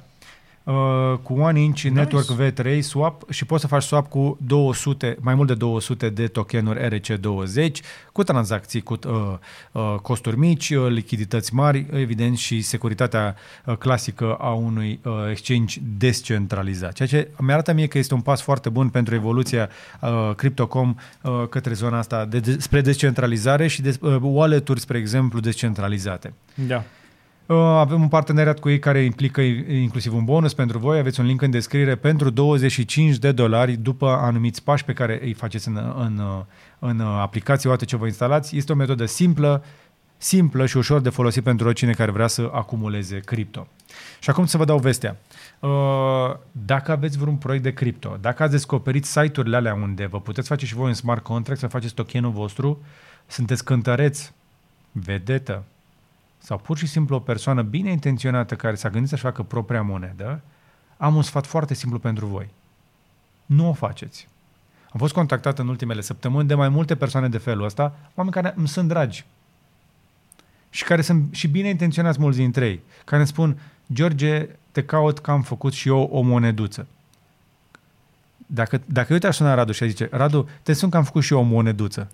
Uh, simplu fac că îi spui moneduță, mă face să n-am încredere în ea și în tine. Exact. Sau, George, uite, acest proiect care face uh, un token, uh, au și ei, au și ei uh, tokenul lor. Ok, dar care este scopul lui în viață? Păi uite, face niște chestii și pe lângă mai face și niște bine. Ok, dar cu ce vă ocupați voi? Ah, păi noi, eu, unul, nu știu, se ocupă de Horeca, altul se ocupă de cântări, altul se ocupă de business de construcții, de altceva. De ce te bagi în chestia asta? Dacă te bagi, te poți băga în chestia asta full-time, să dezvolți un proiect ca lumea. De ce începi cu moneda? De ce începi cu tokenul? Și atunci, dacă mă mai contactați cu chestia asta, uitați-vă la câte multe din proiectele care ne-au contactat au ajuns deja să fie publicate. Niciunul. Doar alea care au o tehnologie, au un plan, au ceva care să ne arate concret. De-aia vă spuneam despre Ocean Protocol sau Tipsy Labs, sau mai avut Swing by Network în trecut, adică chestii care au o tehnologie în primul rând și tokenul vine pe lângă. Nu vă faceți și voi moneda voastră, indiferent de câți bani are tati, indiferent de câți bani vreți voi să faceți. Sunt foarte multe oportunități în perioada asta, dar îmi pare rău că eu nu pot să vă ofer acces către comunitate, din respect pentru comunitate și faptul că vreau să mai fiu aici și când o să dispară banii din smart contractul ăla. Cam atât. Asta a fost un mesaj uh, informativ. Sunt convins că cei care, la care trebuie să ajungă, probabil va ajunge. Și cu asta ne apropiem de final, pentru că am avut iarăși o ediție lungă, mm-hmm. plină, dar sper că v-a fost de folos. Ca de obicei aveți uh, timecode-uri în descriere, ca să nu stați să mă ascultați pe mine vorbind foarte mult despre subiectele care nu vă interesează pe voi sau pe Radu. Eu vorbesc mai puțin, dar vorbesc și destul de mult. Uh, încercăm să facem aceste ediții în care să prindem lucrurile care nu au încăput în alte clipuri și să le lăsăm într-un singur loc. Cu link-urile din descriere le puteți face suficient de bune pentru nevoile voastre. Ca de obicei ne puteți asculta în format audio, mai ales dacă sunteți la navetă, la drum lung, oriunde vă duceți. Uh, pe YouTube le puteți asculta și cu unu virgulă douăzeci și cinci x, cu unu virgulă cinci, unu virgulă șaptezeci și cinci sau doi x dacă puteți. Atunci când vorbesc eu pot, dar când vorbesc tu nu o să pot. Da. Uh, și se poate și pe TuneIn. Pe TuneIn. Da, pe Spotify n-am reușit. Caută Curiosity podcast și o să-l găsești. Peste exact. Tot. Îl găsești. Oriunde ai fi, îl găsești. Cred că îl găsești și din China. Da. Cred. Teoretic. Poate. Cum va ajunge acolo? Dacă nu, intri pe bucnici.ro slash podcast. Îl găsești da. Acolo. Cam atât pentru astăzi. Vă mulțumim că ați fost din nou alături de noi. Vă mulțumim pentru susținere și le mulțumim mai ales membrilor noștri. Hai să le spunem numele uh, celor care sunt Witcher și Wizard. Hai. Că n-am mai făcut-o de mult. Și pregătim, așa cum am promis în iulie, primul meetup, dacă nu cumva vine varianta Delta. Am lăsat fix la final chestia asta, pentru că se pare că până la sfârșitul lunii august, spun autoritățile europene, dacă nu le credeți pe alea din România, nouăzeci la sută din noile cazuri vor fi pe tulpina Delta, care este mult mai infecțioasă. Așadar, încercăm să facem un meetup înainte. Dacă voi v-ați vaccinat între timp, mă bucur pentru voi. Încercați să-i convingeți pe cei care nu au făcut-o încă și există chiar și o metodă pentru lucrul ăsta. Există un articol pe New York Times care vorbește fix despre chestia asta. Cum faci să îi ajuți pe cei care sunt încă uh, indeciși? Uh, căutați-l că o să-l găsiți, dar pur și simplu trebuie să îi asculți, să ai răbdare cu ei și să le arăți partea pozitivă, pe scurt. Eu renunț să mai conving oamenii, pentru că oamenii nu cred nici doctorii, de ce l-ar crede pe un influencer. Repede, Wizards, oamenii care ne susțin foarte mult în fiecare lună. Uh, de Firo Media, Chip nouăzeci și șapte, Răzvan Diego Moisa, Bogdan Ganean, Contabilul tău online, Adelin și Teo Bic. Cărora trebuie să le dau follow și pe Instagram îi încurajez să-mi lase mesajele la următorul live cu handle-ul lor de Insta, să le dau și follow, la fel cum trebuie să le dau Witcherilor noștri. Și aici avem o listă un pic mai generoasă. Witcher. Avem șaizeci și patru de Witcher. Witcher. Și începem să recităm Witcherii noștri, nu înainte să vă spunem la revedere. Hai, Adrian Budulan. Antipatic T V, Constantin Coca, Claudiu Maftei, Manole Lucian, Ișvan Atila Sas, Stan Cristian, Alex Chiș, Augustin Popa, Mario Cristian Stănciulescu, Sebi Robert, Andrei Oteț, Alexandru Victor, Marian Gheorghe, Oanta Flow, Stroi Cristian, Ștefan Seman, Claudiu Daniel, Ionescu Andrei, Ștefan Bălan, Sandor Co- Robert Covaci, Undac, Dan Păcuraru, Iulian Casian Merce, The Boy Gamer, Hemicromis Valerius. Tu le nimerești pe alea grele. Stana Dănuț. Gabriel Maxim. Ionuț Ceserean. Florin Marius Petreaca. Channel has been deleted. Roca Silviu Cătălin. Marian Drăgănută. Alin T. Business Trip T T W. Paul Alexandru Vicar. Năstase Cristian. Cristiana Andreea. Alexandru Covaliuc. Florin Toader. Mihai Varga. Dăuan Alex. Dănuț Chirilă. Ioan Golesie. Alex Ungureanu. Ovidiu Pantea. Toni Bărbuț. Barbut. Bărbuț. Tomi. Tomi, da, Bărbuț. Maftei Bogdan. Faurdan. Mihaela Mirodoni. Dănuț G. George Iacob. Timi Ghiureu. Ferenț Ișvan Vic, unul dintre cei mai vechi. Iulian Alexandru Balint. Adrian Florin Bejan. Dani. Nicolae George Bran. Radu al Dăscăliței. Mihai Dumbravă. Nicolae Marius Onia. Marcone. Claudius Space. Și Sorin Munteanu. Sorin Munteanu și ultimii pe care ți-au auzit da. Sunt printre cei mai vechi care plătesc cotizații la noi de șaisprezece luni și datorită lor și nu numai facem acest content, încercăm să vă aducem lucrurile pe care noi le considerăm utile și relevante și sperăm noi că vă suntem utili. Dacă este ceva ce vreți îmbunătățit, lăsați-ne un comentariu constructiv și promitem că răspundem, ne puteți și scrie direct, dar fiți zgârciți cu e-mail-urile pe contact arond bucnici punct ro. Să aveți un închei minunat, ieșiți afară, aveți grijă de voi, iubiți-vă mult și vaccinați-vă. Numai bine! bine.